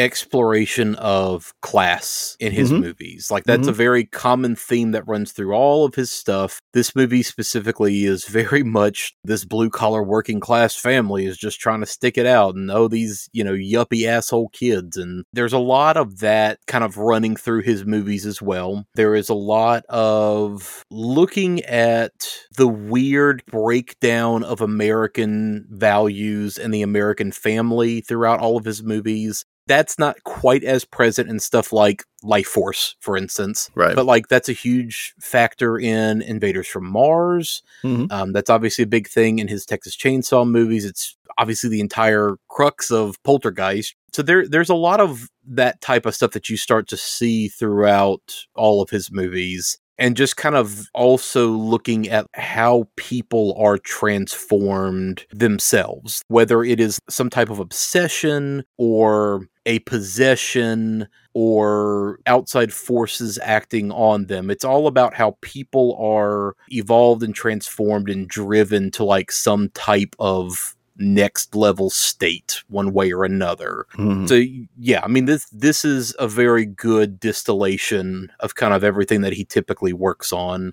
Like Patrick said, I love the sets in this movie. This is fucking Pee Wee's Playhouse redesigned by Rob Zombie. From from hell. Yeah. Right. Like Yeah. I, I absolutely Yeah. love it. This is like if the Sawyers were opening up their own Bennigan style restaurant where you got to put all the dumb shit around the walls. That's what this would be. It would be like tableaus of skeletons playing cards and hanging out in beach chairs. You know, it would be the like Slim Pickens skeleton hanging from the ceiling riding the bomb down.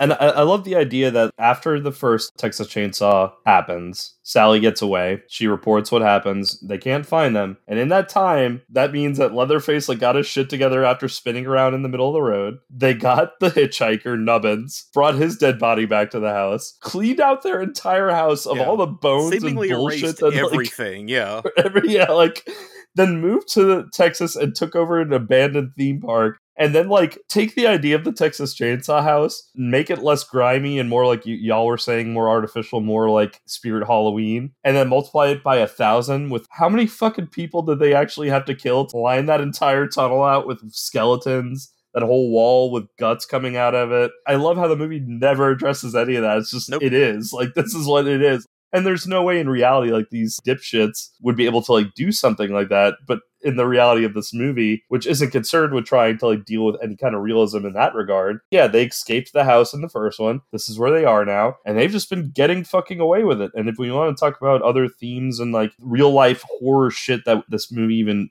kind of pokes at right at the top failure of the police department of the state troopers of Yeah. just like dismissing like the car accident it's just like two guys just having a blast before the big ut oklahoma game Yeah, just some kids fooling around. Oh yeah, by the way, one of them was decapitated.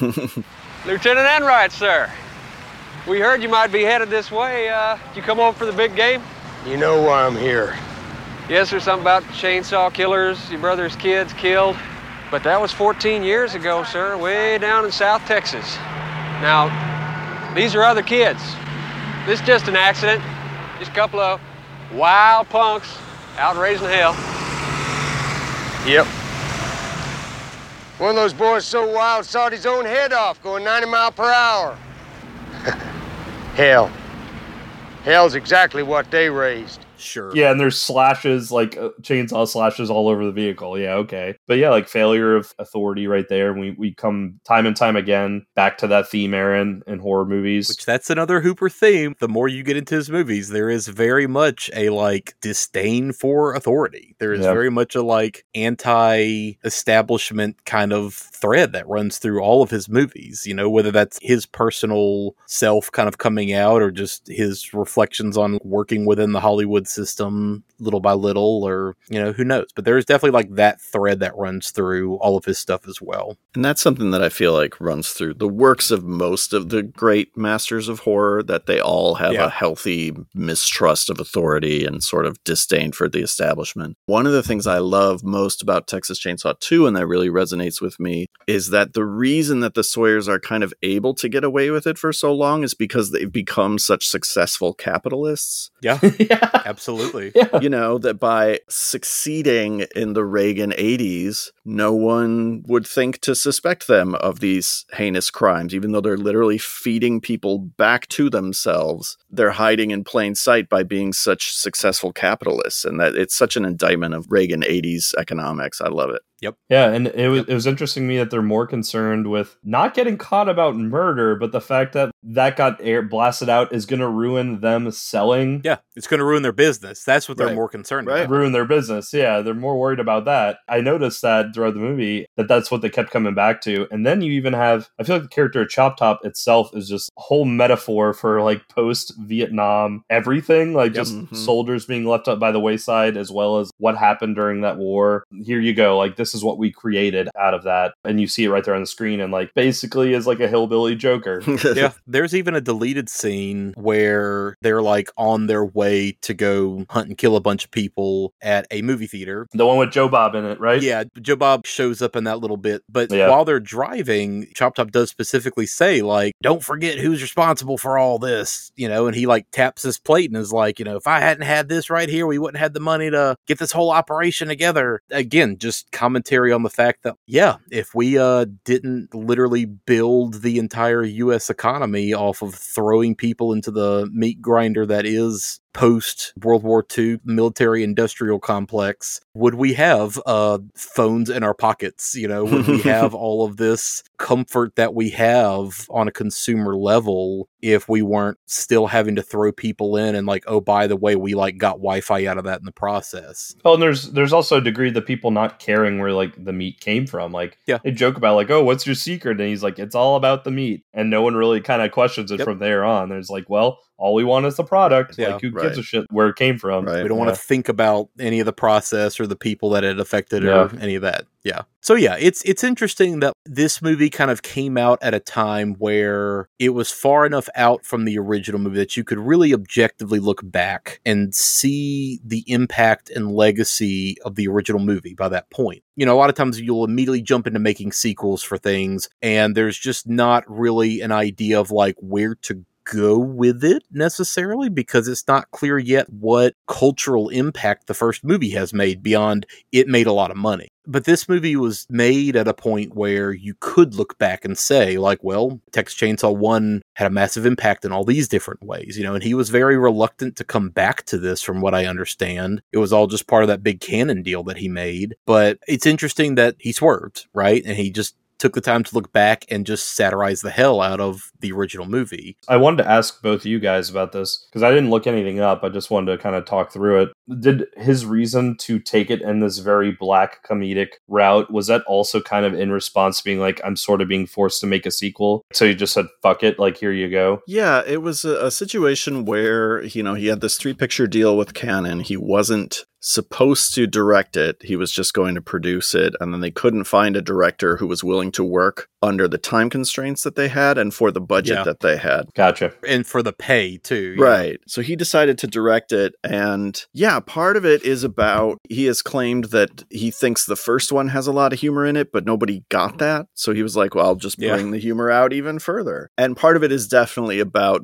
burning the house to the ground. Yeah. When Dennis Hopper is at the end of the movie taking down Texas Battleland and screaming, bring it all down, Yep. that's Tobe Hooper. Making sure everybody's dead, making sure that nobody makes another Texas Chainsaw movie, just burning the fucking Yeah. house down. Yeah. Everybody is dead by the end. No more sequels. This stops here. Right. Well, kind of to take it back to like what I talked about with the Taking Shape book and seeing what happened to Carpenter or other masters of horror, or other directors in general, did that have any effect on like his decision to do this? Well, he still had kind of the keys to the kingdom. He he could burn it down. I'm sure it did to a degree. I mean, the other good example that's very similar, Joe Dante had no interest in revisiting Gremlins. I mean, I, I'm thinking about that because I'm seeing your Gremlins shirt that you're wearing. I'm wearing my shirt, yeah. But it Yeah. was very much one of those like, well, shit, they want me to do this, and like, fuck it, I'll do it. But I'm gonna have fun with this. You know, I'm gonna at least make something that I couldn't get away with otherwise. Yeah. I almost drew comparison instead of like the what if Romero had directed the Return of the Living Dead. I almost attributed like Texas Chainsaw 2 to to Gremlins 2, but I, the only reason why I didn't is because the Gremlins 1 is is also clearly pretty comedic, whereas the first Texas Chainsaw really isn't. I mean, in our eyes, it isn't. To Tobe Hooper's it is, but Uh, I don't know.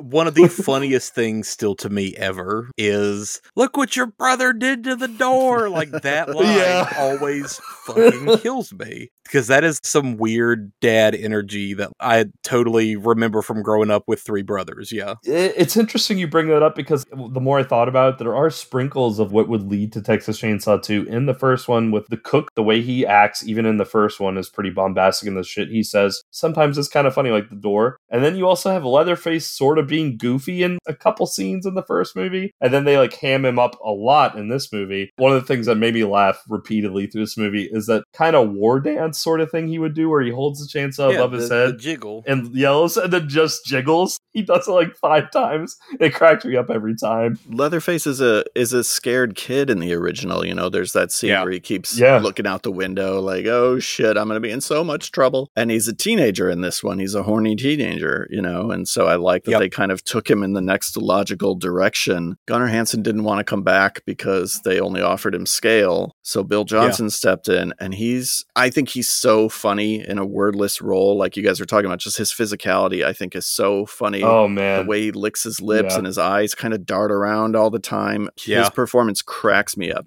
That whole scene with like where she kind of seduces him. At first it's it's a little horrific, but then like it seemed like his chainsaw got stuck in the ice and he starts like spraying water all over her. And then he's kind of like doing a double take at her. That's where I was just like, "Are they really going to do? Is he really? Oh, to yeah, go no, here? yeah. And he does go there. He creams his chainsaw and can't get it started again. Absolutely.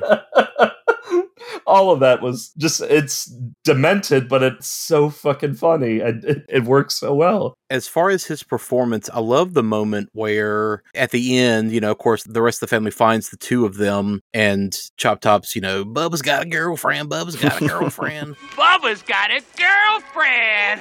Bubba's got a girlfriend. Bubba's got a girlfriend. Bubba's got a girlfriend. Bubba's got a girlfriend. Bubba's got a girlfriend. Bubba's got a girlfriend. Bubba's got a girlfriend.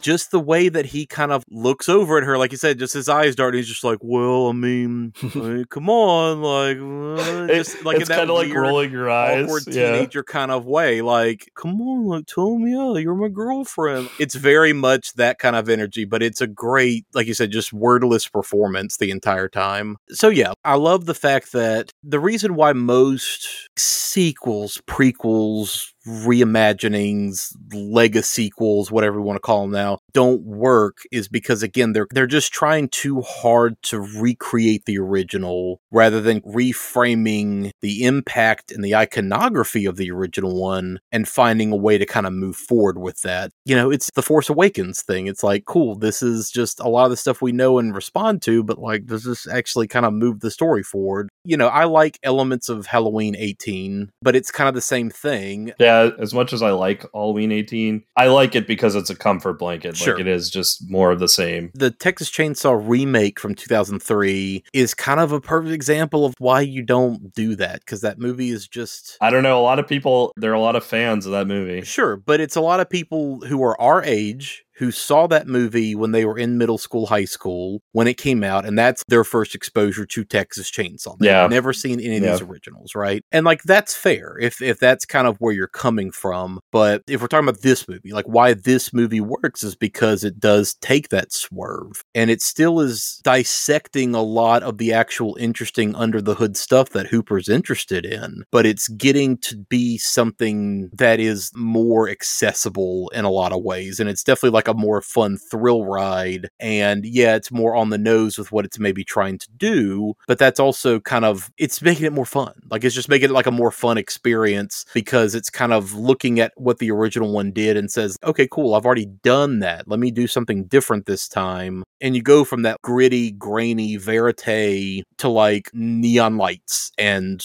80s punk music and like cowpunk stuff specifically from Texas and just lots of winking, right? Just nonstop wink, wink, wink. Yeah, to the point where even like Stretch's arc almost oddly mirrors Sally's to the point where like they basically get in the same situation where like grandpa's gonna hit her with the hammer. In this movie, it's more of like a gag. And in the first movie, it's more like fucked up and there's this snuff film esque kind of edge to it. But you're right too when you say mirrors. Mirrors not meaning same thing. No, it's mirrors not the same. They Yeah. are going in opposite directions. Everything that you are looking at is opposite to that. Sally is trying to escape the horror. Stretch is going toward the horror. You know, Sally is helpless and trying to like just survive by the skin of her teeth. Stretch is directly taking charge of the situation. You know, literally diffusing a chainsaw wielding brute killer by saying, "Can we talk about this?" Right? There's a huge difference between them, but they are mirroring in that they are going through the same journey, but they are doing it in that funhouse mirror opposite kind of way. Yeah. yeah, exactly. Again, with this one, you know, there's no promise of this is a true story. Not at all, right? In no way, shape, or form would you believe this is a true story could happen. There's no slow burn opening full of dread and ennui, right? This is a couple of Reagan douchebags getting loudly chainsawed for their douchebaggery, right? the movie starts off with that. No one lives forever. Oingo boingo. Boingo, boingo, yeah. That whole scene fucking rules. Yeah. Jack, come on, get out of here! Where'd he come from? I don't believe this shit! Just keep driving! Come on! Hey, let's go! Come on! Go on! What you doing? God damn it! What you got there?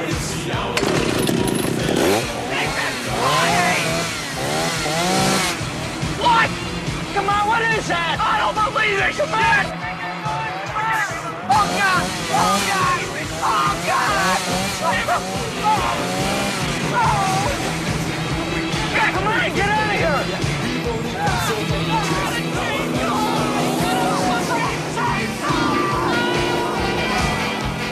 and again, like this movie's not trying to play reality at all because they seem to be driving on a bridge that's nine miles long, Endless, right? yeah, right. yeah, and you Right. could literally see the end of the bridge while they're shooting it the entire time. But you know, where the first film is minimalist and very quiet, very quiet except when it's not, and just unbelievably free of all the explicit violence. This one is just chocked full of maximalist sets and lighting and insane Tom Savini gore and just nonstop screaming, you know? God damn, I didn't even realize Savini was involved with this one either. Yep. Dude gets around, man. Yeah. Massive step up from, you know, first movie. Yeah. But it's it's just such a perfect sequel, all said and done. Both movies are exhausting, but in different ways. And just the whole criticism, too, that this movie's not good because it's totally opposite to the first movie is just kind of baffling, considering like this one leans even harder into the whole Grand Guignol kind of excess. And, you know, the idea that once a series or kind of concept devolves into parody, that it instantly is on the decline, right? That's the signal that this thing is going downhill and is not worth anything anymore. That's just not always the case because this is a perfect example of that being kind of a more weird, transcendental, elevated kind of evolution of what the original thing was, which again is that's a perfect sequel. That's what you want out of a sequel. You want to like have the stuff you kind of know, but get something completely that you weren't expecting. So it's very perfect in that sense. Derek, I'm so impressed that you responded to it so favorably on one viewing because I think a lot of people reject this movie outright because of the tonal inconsistencies, because it's not telling you when it's being horrifying and when it's being funny. Instead, it's just doing both of those things simultaneously. Yeah. So you'll get a scene where Leatherface is putting LG's face on stretch and she recoils and she says, Maybe my favorite line in the movie it's wet and it's the most horrifying thing but i can't help but cackle at the line it's wet. Yeah. i think audiences have become a lot more sophisticated in 2022 than they were in 1986 when this movie was widely rejected. Yeah. because i think people just did not know what to make of it and i think like so many of the great masters of horror tobe hooper was just a guy working way ahead of his time and people had to catch up to what he was doing and i think audiences have finally started to do that So uh, to kind of answer that, I think the reason why I did respond so positively to it on one viewing and then immediately turned around and watched it two more times. and it goes back to like my ultimate Halloween is always John Carpenter. If we're gonna keep going back to that. And then I, I appreciate Season of the Witch for that same reason of just it takes it in a new direction. But the difference is like I I feel like when people try and like make something batshit when there's multiple producers involved, multiple directors involved, it's kind of just like this is what sort of happened. It's kind of a mess that comes out. The difference with this is is all of this is intentional. Mhm. Yeah, it feels like very much. Tobe Hooper. It's he's such a good director that like anyone else who tried to like make such a tonal whiplash would fail miserably. And, and granted, it's easy for me to say this in 2022. Back in the time, it did fail in a way because it was so negatively rejected at the time. But you're right, Patrick. In retrospect, and like with the sophistication where we are now as viewers and consumers of media, we get it. We get the joke. We get the premise but even then, I, I, still would argue that any other director trying to pull this off wouldn't have been able to do this. Part of it also is the person who is intentionally doing it is fucking Tobe Hooper, Right, who he is a master of horror for that reason. And all this movie really did is make me excited to return to Tobe Hooper more in our, our podcast. Because also, too, if we didn't make it clear enough for you when we did Poltergeist with your mom, Mansfield, Poltergeist is a Tobe Hooper movie, not a Steven Spielberg movie. Yeah, I, I can't believe we still have to say that. Yep. Another criticism of Hooper that I hear all the time that drives me crazy, kind of along that same note, is just he doesn't quite know what he's doing, or it's not purposeful, or it's accidental with him, or whatever.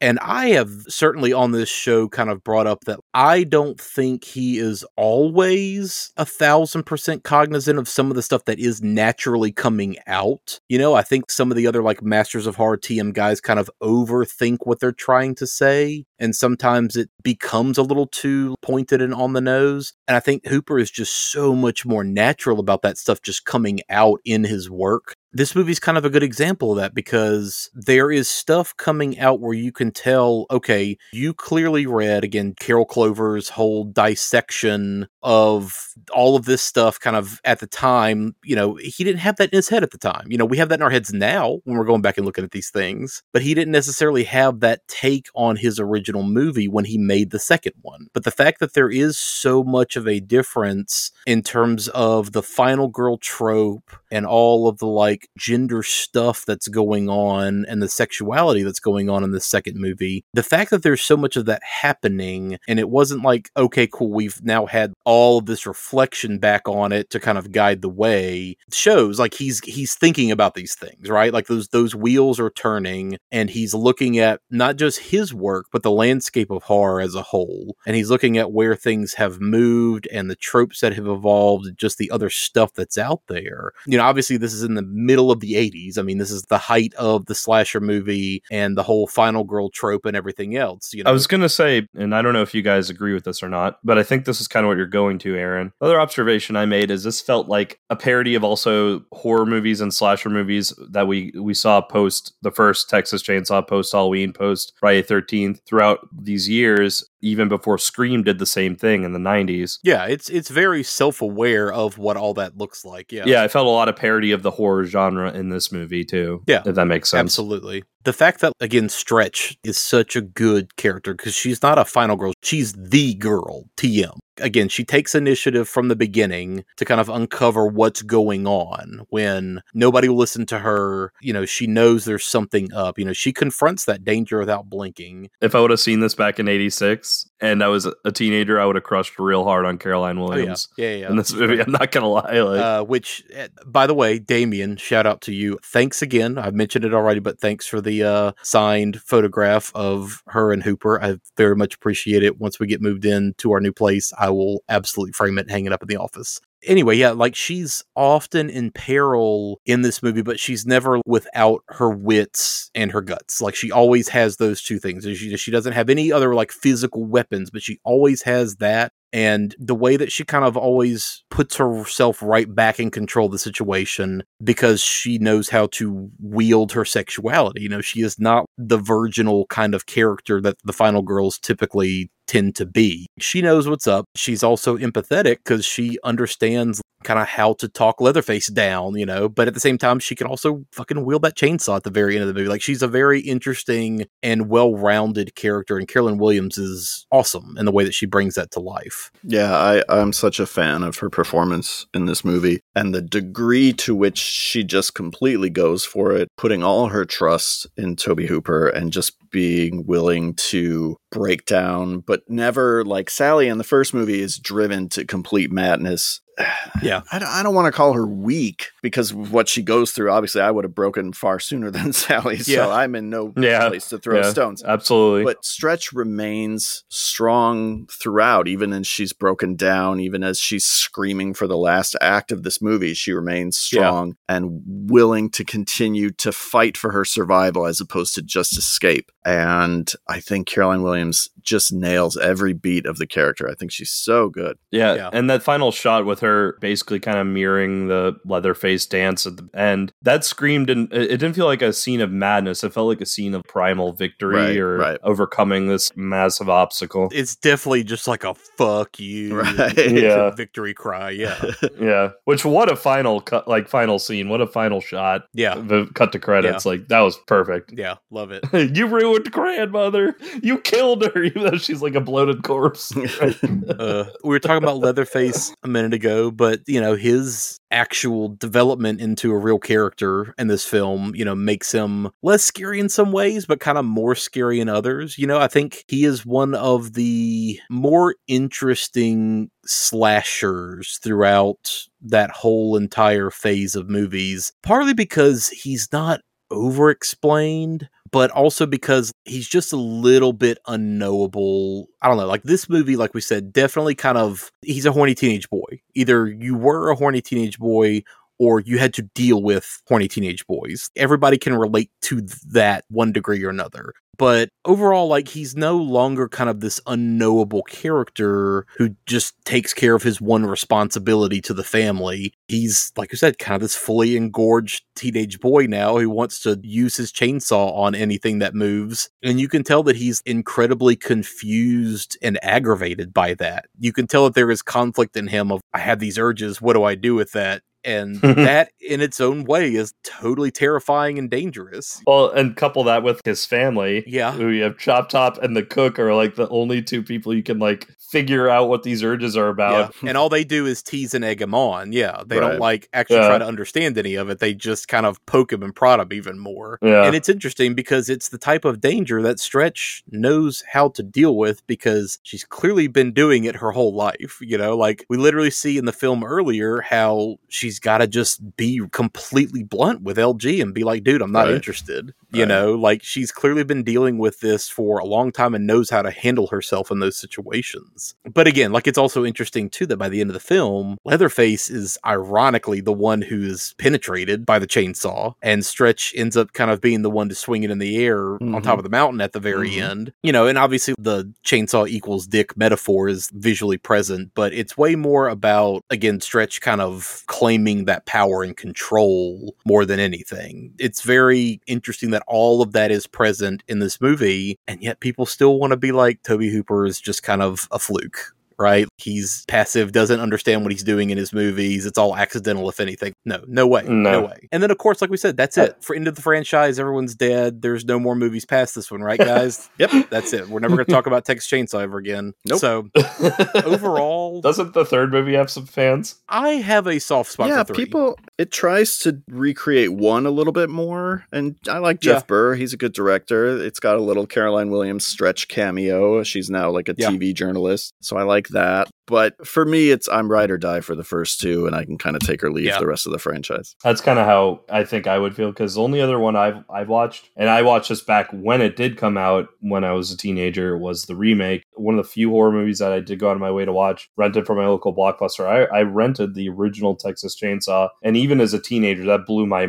mind wide open as to like I was watching something that was beyond anything I'd ever seen before. And then I very soon after that watched the remake, and I I remember being pissed off at the remake even as like a 16, 15 year old kid, uh, or when however old I was when that came out, when I didn't really have nearly the taste or experience of movies as I have now. And it's honestly a movie I don't really care to revisit, even if people go back and say, well, that remake actually wasn't too bad. I do think after watching the second movie, I am totally content with revisiting the first one, like you, Patrick. Every so like special occasions here and there, and then revisiting two all the time. Like I'm happy with these two. Yeah. I know I've definitely mentioned the sequels before on a previous episode where I just kind of said fuck it and like went on a deep dive because there were some of the remake new series stuff that I had not seen. After watching the 2003 remake, I was just kind of like, I'm done. Like I don't, I don't need to see any of these new ones that they're making. You were so mad once you got to the latest one.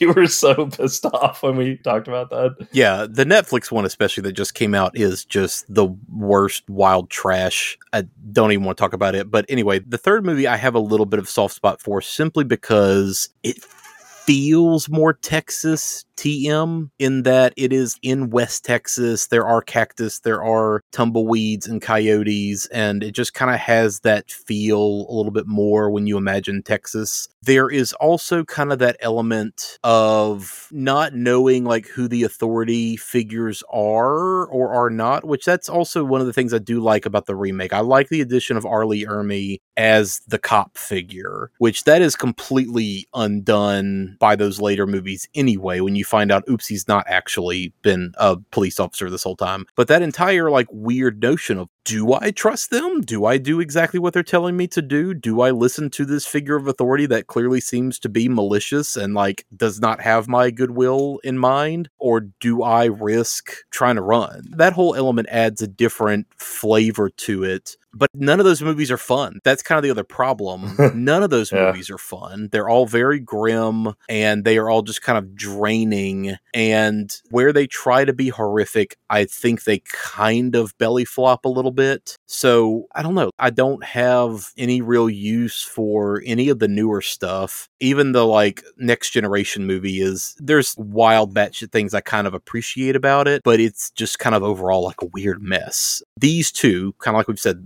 that's kind of where the buck stops for me. So I guess to kind of move on from here, Lefty, Dennis Hopper is kind of the other weird corner of this movie. This was at a really interesting point in his career where he had made the full movie star cycle of initial big breakout success, maybe getting a little bit too much into his own ego, completely falling off into drugs and rehab, then disappearing entirely. And now this is kind of his weird comeback period. Yeah, was this like right after he got out of? I don't know. I don't know. Did he check into rehab or did he just? he went through a phase for a couple of years where he was dealing with everything and trying to get clean and in and out of rehab and just generally like struggling to get work and just build trust and everything else. Yeah, this was like a weird moment in Dennis Hopper's career where he was trying to kind of get back in the groove again. And honestly, this is kind of where a lot of my favorite performances of his kind of settle between this and out of the Blue, Blue Velvet, and River's Edge. Like he just did a lot of interesting stuff during these couple of years. you didn't name the Super Mario Brothers movie. that movie's insane, but he is kind of fun in a terrible way. I kind of love that movie. Yeah, I love it for all the wrong reasons. Yeah, and he's like great in speed as the villain in that. He had a good run of stuff right around here, but he's interesting connective tissue to the original movie. It's interesting in terms of like a reminder that the characters from the first film weren't just fodder. They were kids who had lives and families and kind of dreams that were left behind. I felt a little guilty because we dunked on Franklin quite a bit when we covered the first I will continue to dunk on Franklin because Franklin is just kind of a obnoxious character. Him showing up as a skeleton in this, which hilarious that the the Sawyers decided to drag his skeleton all the way from their house from wherever in Texas up to where they live now. But uh yeah, him and Drayton the cook are like the two reminders of the first Yeah. movie that I I wasn't expecting. Yeah. And for some weird reason I went into this movie sort of ex- and and this might have been where I mixed up this with the remake. Some weird reason I thought like Dennis Hopper was going to be part of the clan. It would be like this twist, but I'm glad that didn't go that route Yeah, Yeah. either. Yeah, totally. The other thing too that's interesting is like despite all the goofiness of this movie, having him be this reminder of the first movie and a reminder of the characters of the first one helps reinforce just how dangerous the Sawyers really are by kind of showing just how uninterested and banal their way of life is. They don't care. Who are these people? They don't know. You know, what does it matter to them? But they matter to Lefty ultimately. And that's why Right. he's been on this like whole cross Texas vengeance trip for years trying to track them down and find them. And the cook gives not one shit when Lefty shows up seeking revenge for his niece and nephew. I'm the Lord of the Harvest. Who's that? Some new health food bunch? What's that? Some new health food bunch? When he's like, I'm the Lord of the Harvest, Yes. right? He doesn't care. It's, it's the whole like, do you know who I am? No, don't care. Whatever. It's a Tuesday. Yeah, it's like the Thanos meme where he's just like, I don't even know who you are to Sure, Scarlet Witch. yeah. Yeah. yeah. Well, and if we want to talk about like we brought up very early on during recommendations the exploration of trauma in horror movies, but slasher movies specifically, like there is a, a little bit of degree of that even in this. I think the most gut punch scene in this entire movie, where it does kind of like stop and sort of remind you what the Sawyers really are like, is when he finds the skeleton of Franklin. I wasn't expecting that. And Hooper spends just enough time on that kind of serious note before jumping back into the insanity. And Then that's all you really need. That's all you need to remember what happened in the first movie before the movie continues on. And like, because this movie is very breakneck speed from start to finish, at least it Yeah. felt like for me. Whereas the other one was much more somber, but it, it still offered that somber note with the skeleton of Franklin. Yeah. Let's move on to talking about the background a little bit. We kind of mentioned some things as far as the production history and making of and that kind of thing. But, you know, the original concept for the sequel that Kim Henkel and Hooper came up with was going to be like an entire town of cannibals. And it was titled Beyond the Valley of the Texas Chainsaw Massacre, which, you know, that would have been like a great coup to like not only make it extra campy, but also just as a good middle finger to Ebert as well too. Which I love Raj, but he was always super hard on horror stuff. Yeah, he did not like this movie. Oh, he didn't? I'm shocked. yeah, exactly. But to completely lampoon a trashy movie that he wrote himself years prior, like would have been a great kind of fun ribbing middle finger. Hooper wanted to add way more black humor or red humor now, as we call it, I guess, thanks to Mick Garris. I was going to say, Patrick, again, your article on Bloody Disgusting called attention to that to me as well, because I I'd never Yeah. heard that quote before. Yeah, that's a Mick Garris line. That's great. Yeah, that's very much becoming a common phrase Yeah. at this point that he's coined. So I appreciate that that's starting to pick up in the horror community. But um, you know, he he wanted to kind of emphasize the humor and just kind of as a good we already talked about while I have the keys to the kingdom, let me go ahead and just do what I want. Where this kind of really took the turn was Hooper met Kit Carson allegedly at the Chicago airport when they were on their way to Cannes, apparently. Hooper met him when he was flying out there for the original movie. And supposedly, they set up a screening when he got back for Carson and Paul Schrader. Paul Schrader keeps crossing into my life in so many weird different ways in this last year. But Hooper and Carson tried working together several times and nothing quite worked out timing wise until this finally. So, this is where I went down like a wild rabbit hole doing some research on this because I, you know, generally knew like, okay, Kit Carson, Kit Carson. I'd heard that name thrown around a lot, but I had never really dug into anything that he was involved with. And then the more I did, the more I realized like, oh, wait, no, I've totally run into his stuff before previously. So he started initially in acting, first appearing as the title character in Jim McBride's David Holzman's Diary, which I just watched that for the first time recently. It is on Tubi for free if anybody wants to check it out. But he met Dennis Hopper on a press tour for Easy Rider. So right off the bat, he has like a very early relationship with Hopper. He directed The American Dreamer, which is the documentary about the making of Dennis Hopper's crazy fucking weird acid western, The Last Movie, which also is kind of nuts. And I, I'm glad I watched that finally after hearing about it for a while. Where it kind of started to veer off was like, okay, wait, he's the guy who wrote the weird American remake of Breathless with Richard Gere. And he wrote Paris, Texas, which I don't know like how I did not make that connection. That is one of my favorite movies, and I just always associate it with Wim Wenders, not oh somebody else wrote this. A Texan wrote this movie. Right. Obviously, Harry Dean Stanton, Natasha Kinski, Dean Stockwell, and Hunter Carson, who is his son from his marriage to Karen Black of all people, right? Carson and Black would appear together two years later in Hooper's remake of Invaders from Mars, which was part of that Cannon Films deal that led to Texas Chainsaw. Which, weirdly enough, the cross pollination between Carson and Hooper and the fact that his son and his ex wife are in this movie that Hooper's making after they had already been divorced, like all of that is just how did that come together, you know? Carson is also family friends with the Wilsons, their sons Owen and Luke, who produced a black and white short film that was titled Bottle Rocket, directed by somebody named, hold on, let me check my notes, Anderson, comma Wes. so like wild that Carson would then go on to produce the feature version of Bottle Rocket later. And the oddball thing that I ran into was there is this movie from 2000 directed by Rune Bendixen called Bullfighter. This movie is written by Kit Carson and his son Hunter, adapted from a screenplay by Bendixen, he wrote this weird story. They turned it into a screenplay. I don't know how they got connected because Rune Bendixen was a member of a Danish techno group called the Overlords. The fuck? Along with Christian, parentheses, Ian Johansson, who is Scarlett's half brother. Other weird deep connection here. Vanessa Johansson, who is also an actress, played a small role in the 2008 remake of Day of the Dead, which I mentioned on one of our summer episodes. Yeah. I told you this is a rabbit hole. After spending a decade in music, Rune Bendixen started directing their videos and then he started doing commercials. And then he got connected with Carson, dot, dot, dot, somehow or another. Carson and his son Hunter write this movie based on this Danish techno artist's story. It is about a drifter who is obsessed with bullfighting, who is framed for the murder of a mob boss's daughter. While on the run, he discovers that he is a descendant of Templar knights and that his girlfriend is a pregnant holy virgin. Okay.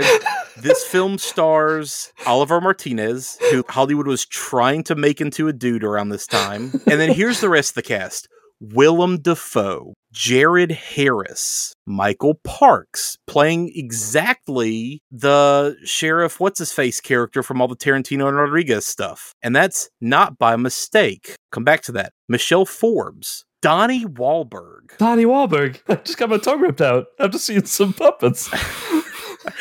Assumpta Serna, Domenica Cameron Dash Scorsese, fucking Martin Scorsese's daughter is in this movie. And then there are cameos by Kit Carson and Hunter Carson. Rune Bendixen is in his own movie. And then Robert Rodriguez and Guillermo del Toro play two assassins that are going after the drifter guy trying to kill him. And this is Robert Rodriguez in full all black cowboy boots with his bandana. And this is Guillermo del Toro in a black suit with weird little 90s glasses and like an Uzi. Fucking Willem Dafoe is a monk. He's like literally a friar who is in Mexico. Of course he is. five minutes of it, and he literally transmogrifies into a Templar Knight. It is one of the most perplexing things I've ever seen. And the only reason why I watch this is this movie has You do know we're talking about Texas Chainsaw Yes, too, right? But I, and I told you this was a rabbit hole deeper than the fucking Sawyer's weird layer underneath Battle World. This movie has a 0% rating on Rotten Tomatoes. Whatever. Rotten Tomatoes doesn't really mean anything. This movie has a 2.4 out of 10 on IMDb, which, like, mm, that's kind of wild. Yet, on the other hand, Variety named Rune Bendixen one of the quote, 10 directors to watch back in the year 2000. So that weird back and forth, I had to watch this. It is on Tubi for free. It is one of the most perplexing, awful fucking movies I've ever seen in my life. And it's wild to me that Kit Carson wrote it. What is this? And it's weird to see like where his career went after that because that movie was such a huge, weird, massive stain flop, etc. on pretty much everybody's career except for like the people who were just there for a day, who did a favor, walked in, shot their stuff, and left. But yeah, Kit Carson would later reprise the David Holzman role in a movie directed by Griffin Dunne called Lisa Picard is Famous. He was in Roman Coppola's weird, sexy Euro caper satire CQ. And he's in a 2010 short film that Kirsten Dunst directed called Bastard. So he has like such a weird back and forth. what was this guy doing like back and forth? But like that's the same kind of weird non sequitur nonsense energy that this movie has. And I'm very curious to see in an alternate universe, if I could like look through the looking glass, what does Texas Chainsaw 2 look like with no Kit Carson? What level of weirdness did he bring to this movie and contribute to the story? Because we talked about all the things that are in this movie that are very Hooper. Just discussing Kit Carson's career with you guys, I can't pinpoint what Kit Carson would have brought to this movie when you consider the fact that he is a dude who wrote Paris, Texas, and then wrote Bullfighter. you know, that that's like the weird thing that I can't parse is what did he contribute to this story overall? Patrick, thoughts? Yeah, like I, I don't know. Uh, because I haven't really ever considered what is the through line of his filmography. I mean, the only thing that jumps to mind immediately, and I know this was a movie just completely written on the fly. They tell stories about how Kit Carson was writing scenes during the filming and they would have to stop him Yeah. because they already shot that scene. So Yeah. he obviously has some strong feelings about his home state of Texas. And Yeah. I, I'm sure a lot of that finds its way into Texas Chainsaw 2. But beyond that, I don't know like what a Kit Carson movie looks like, really, having not seen Bullfighter. well, Tamir, your thought. This is from someone who has zero fucking ex- exposure to him beyond this movie, Texas Chainsaw 2. I would agree with you. I would theorize if he is a Texan, wrote Paris, Texas. I'm assuming all the Texas stuff you see throughout between the backdrop of the UTOU game, between the final shot when she is holding the chainsaw screaming, it zooms back and you see the Texas flag on top of that mountaintop of the Texas World theme park, amusement park, whatever it is. A part of me still leans that that's still Hooper, but like maybe he kind of had some say in the Texasy aspect of this because Yeah. this this felt even more like Texas horror in some ways than the first movie did, at least in terms of actually like seeing the Texas flag and all yeah, that shit. this movie is more Texas TM, but in a very cartoonish way, like in a very ridiculous, over the top way. Like yeah, bigger in Texas kind of cartoonish Yeah. way. Hooper Yeah. literally himself is one of the rowdy dudes in the hotel and he's walking past with his cigar and his Longhorns hat. Right, This movie screams ridiculous Texas. Well, and the movie starts off with those two like most obvious victims I think in movie history. Just yelling, "Hook 'em horns, hook 'em horns!" Yeah. Like that's the opening line. Yeah. So, like, that's what I kept thinking this entire time because as many times as I've watched this movie, I've never considered, like, okay, yeah, Hooper, like, co wrote this with Carson, but what did Carson bring to it? You hear all the stories, like Patrick said, about the script was apparently a rainbow because every page was a different color because it was a different version every single day, constantly rewriting stuff, you know. But it's just wild me trying to figure out where did this dude come into this whole thing. I'm guessing it all comes back to our thesis of this entire episode is that Hooper was really the glue that held everything together. Absolutely. You know, Yeah. Kit Carson could have had crazy ass ideas that were very much in line of her wearing LG's face and the whole scene where he wins the uh, award for the chili and there's the tooth in the chili. Sure, he could have had that manic energy, but I think maybe even in a way that Hooper either kept it together or like even toned it down to at least this level of satire we're dealing with in this movie. Yeah. But it's hard to say that because this movie is also fucking crazy in so many ways. Yeah. After the success of Poltergeist, like we mentioned earlier, Hooper took this three picture deal with Cannon. The whole deal was two of the movies can be whatever you want. So what was the other movie? So it was it was Lifeforce in '85. Oh, Lifeforce. Okay. And then he remade Invaders from Mars, also in '86. Yeah. that movie and this movie came out. Texas Chainsaw came out within like months of each other. That's crazy. Yeah, Insane. but the deal always had to be like the third movie was a Texas Chainsaw sequel. As far as like Carson goes, I think this is kind of the main thing I found as far as his involvement was he just kind of became like Hooper's dude in Austin. And he's really the one who got together the film crew. He recruited Richard Kooris as the DP, who was Hooper's original choice for the first movie. Which, again, if we're talking about the tonal differences in this one, the cinematography alone between the first and the second movie is such a huge, stark difference. So, you know, imagining like the look of this second movie, but if it was the first movie, you know, and losing all of that weird verite, semi documentary kind of feel that the first movie has, a lot of that snuff film feel kind of goes out the window. There's not a whole lot of handheld camera work in the second movie, for instance. It would have been very different. Yeah, Kooris came on for this one. They got a local artist named Cary White to come on for the production design. Tom Savini obviously did the makeup, which we talked about earlier. Hooper's son, William, worked as a model maker for the movie as well, so he was kind of involved the entire time Nice. right before the production started, and this is just the shitty things that always come up that we talk about in so many movies that Derek, you were just like flabbergasted whenever you hear these kind of things. Right before the production started, uh Cannon was like, yo, you now have one million dollars less for reasons. Cool, thanks. That meant like all these last minute rewrites, which didn't help considering that the schedule was so tight. If I remember correctly, they like signed paperwork in January and the movie had to be like out in August. Yeah, they started shooting, I want to say, in April. Yeah, super, super quick turnaround. But that's Cannon for you. So uh, they had to secure, I'm guessing they had to secure Texas Battleland. I, I'm sure they had to do some kind of right to get that, right? Sure. Yeah. I mean, you always have to secure all that stuff. But all the layer, for instance, all of that stuff was built in an abandoned newspaper factory. Mhm. Just this Wow. huge, weird, wide open space that they just started filling with garbage and bullshit and sewer pipes and lights. It, it's incredible. That's like one of my favorite movie sets ever. Just this massive abandoned space. It's abandoned hell lair. Yeah. Yeah, exactly.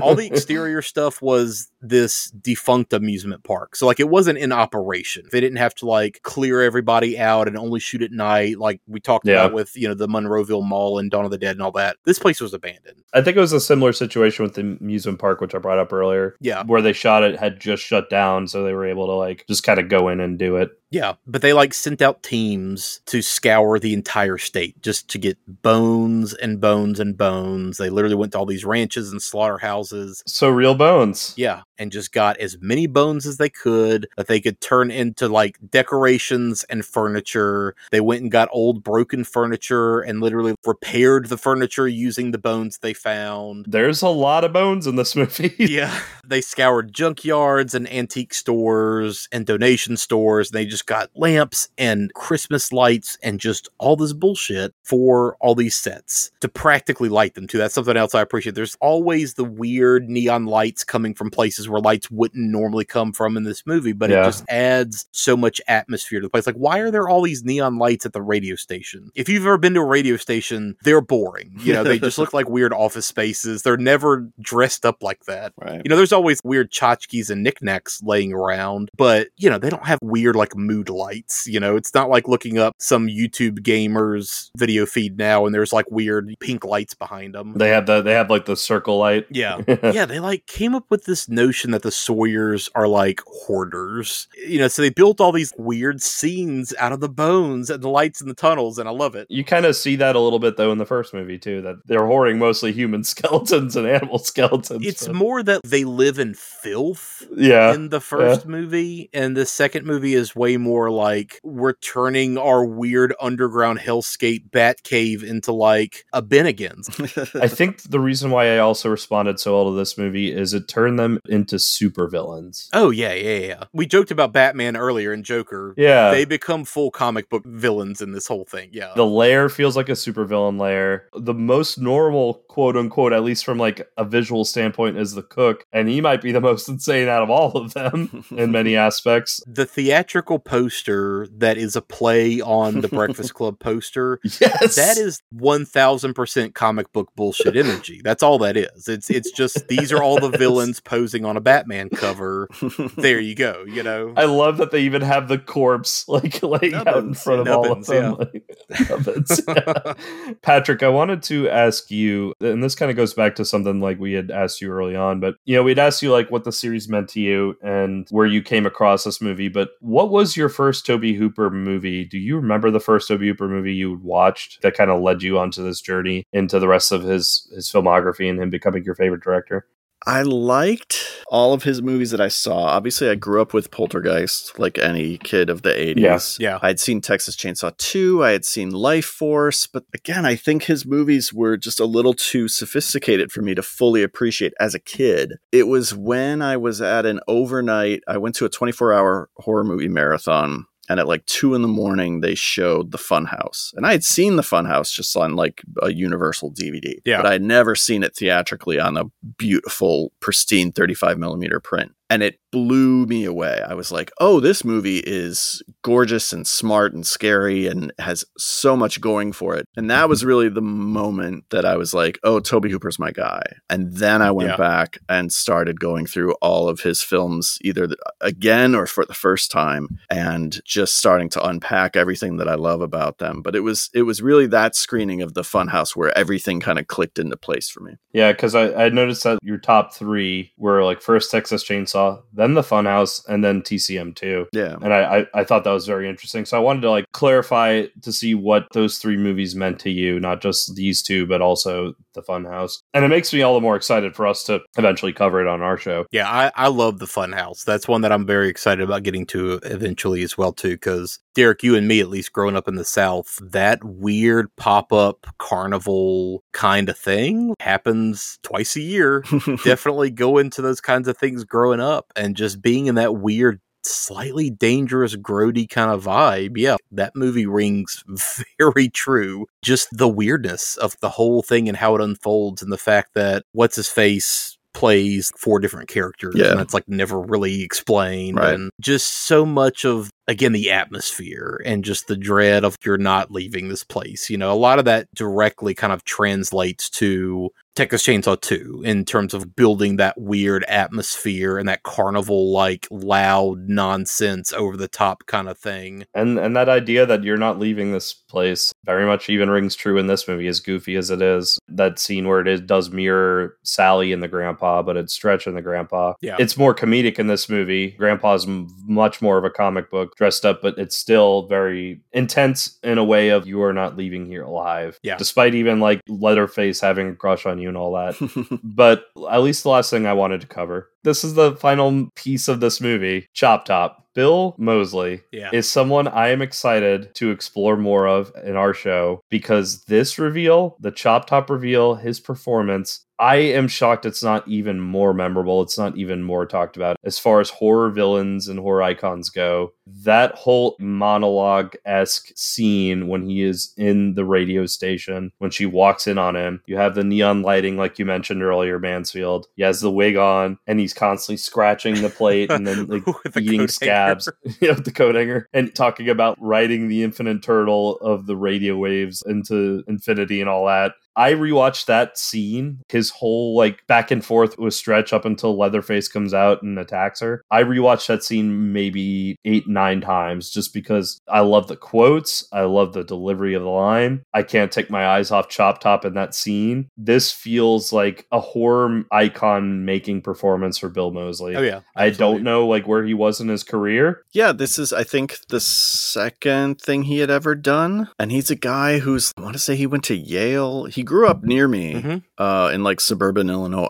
He grew up in a town called Barrington, went to Yale, was living in New York, had made a short film called The Texas Chainsaw Manicure that Tobe Hooper had seen and got a kick out of. And that's kind of how he got the audition or got the meeting. That's wild. Yeah, and gets cast in this role. And now I think he's able to kind of cash in on some of the Chop Top notoriety. But I think it took Rob Zombie sort of not rediscovering, because he has continued to work, but putting him in something big, giving him a role to really dig into with Otis Firefly. Yeah. For him to start doing like the convention circuit. And now when he goes to conventions, people want to talk to Chop Top and he'll do like Chop Top photo ops and stuff like that. But I don't think it would have been as well remembered if not for like the Rob Zombie resurgence. And that's a shame because he is every bit as memorable a character as Leatherface. I totally agree. Yeah. Yeah. And it's kind of a shame that this movie effectively put the franchise on ice by like ending it, right? Because we don't have any more Chop Top past this point. Right. But you could do, you know, a whole spin off series of just Chop Top running around. Well, and I think part of like what doesn't work with these remakes and the newer ones is it loses a lot of the charm of two in favor of just trying to be super gritty like the first one. If you're gonna do a remake, can we get a modern chop top and see what that's like? I'm sure it'd be terrible because these remakes aren't great. Yeah. I would still love for them to give the character like respect. He is just as memorable to me in the Sawyer clan as Leatherface as the cook, as grandpa. And I got chills the scene, like even though it is kind of crazy and funny and even kind of freaky, uh, how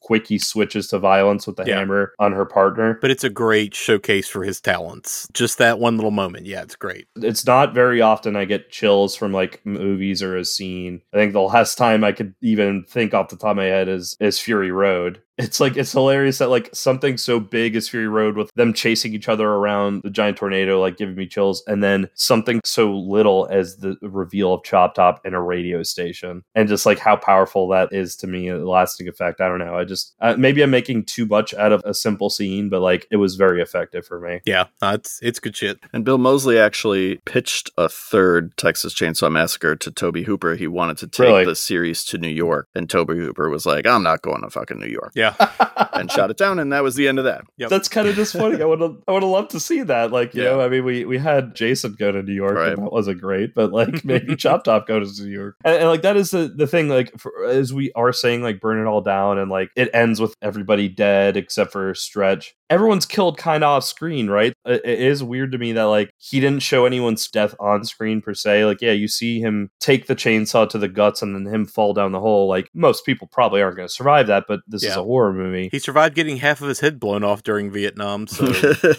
you know. Hey, lick my plate, you dog dick! It is disappointing not to see him again. Yeah. So on that note, last weird little tangent and fits right in with where we just were. So William Tony Hooper was trying to make some weird sequel prequel to these first two Texas Chainsaw movies called All American Massacre. That was going to be this weird shot on video thing, getting like weird that we just kind of did an episode on shot on video stuff. It started off as a 15 minute short film that he made in 98. It later ballooned into this 60 minute long thing in 2000. And it was supposed to be Chop Top, who is in a psychiatric prison years later, being interviewed, and then flashbacks to before the original movie. And then it all ends with him escaping and committing another mass murder. Bill Moseley came back as Chop Top. Todd Bates played like a younger version of Chop Top. Buckethead is one of the producers and did the score and plays Leatherface and you can find 15 seconds or so of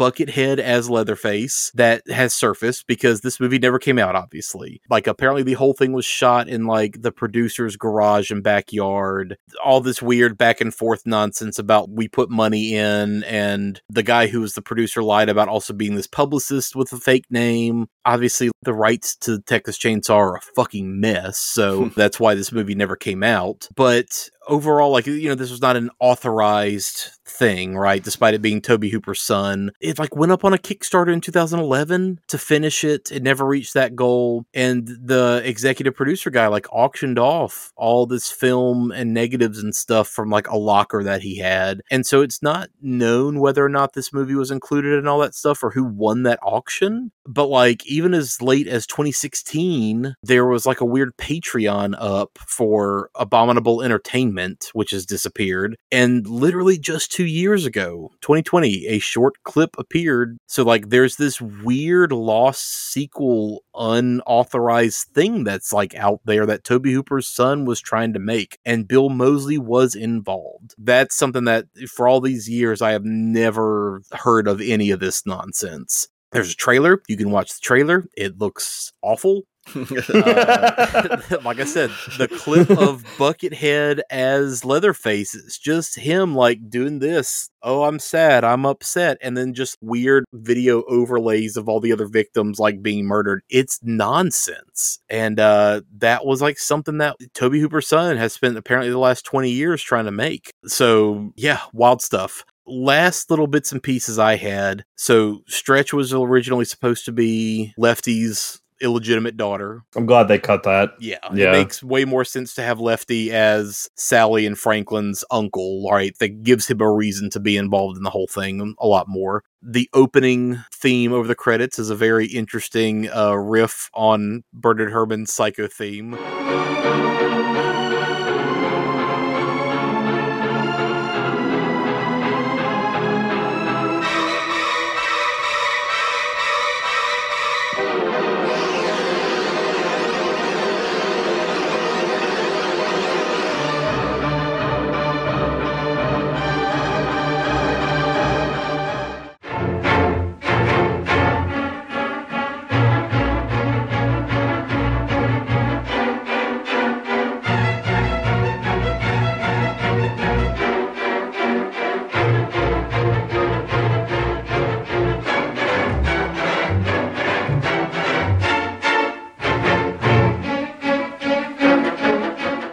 Same kind of fun way that the band score for Reanimator is. Like we mentioned earlier, the soundtrack to this movie kicks ass. Cramps, Concrete Blonde, Lords of the New Church, Oingo Boingo, lots of good stuff on the soundtrack. The movie itself, Chop Top himself, influenced the infamous line from Jerry was a race car driver. Yeah. Dog will hunt. Dog will hunt.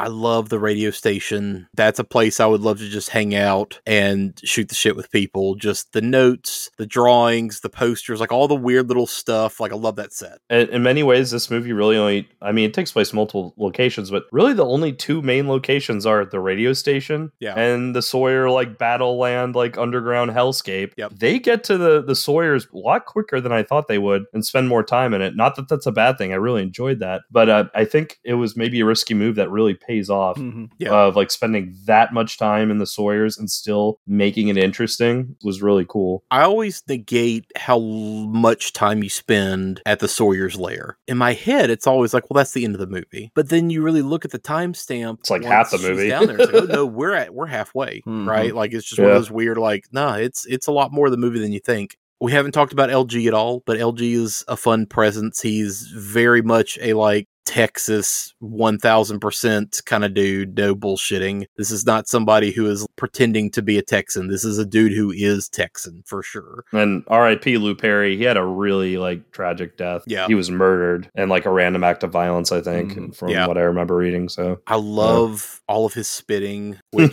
every time that my wife sees this, she's like, "Oh God, I just got to see that guy spit all the time." Don't I? I was like, "Yeah, he's, he's all he always spitting." right before he, he dies with no Yeah. face, he's Hawking a loogie. Yep. Look, darling, built your little fry house. that line always kills me. Built your little fry house. LG. Just who thought of that? Like, what was the weird nonsense thing that popped in somebody's head where they're like, let's just build a fry house? A- again, we talked about the scene with the chainsaw guy at the beginning, like fucking pulling Excalibur out of the stone. The store owner just getting amped is so hilarious to me. Cut right. That that tickled me a little bit. It's just a chainsaw shop. Yeah, that's it. What do we have? Chainsaws and chainsaw accessories.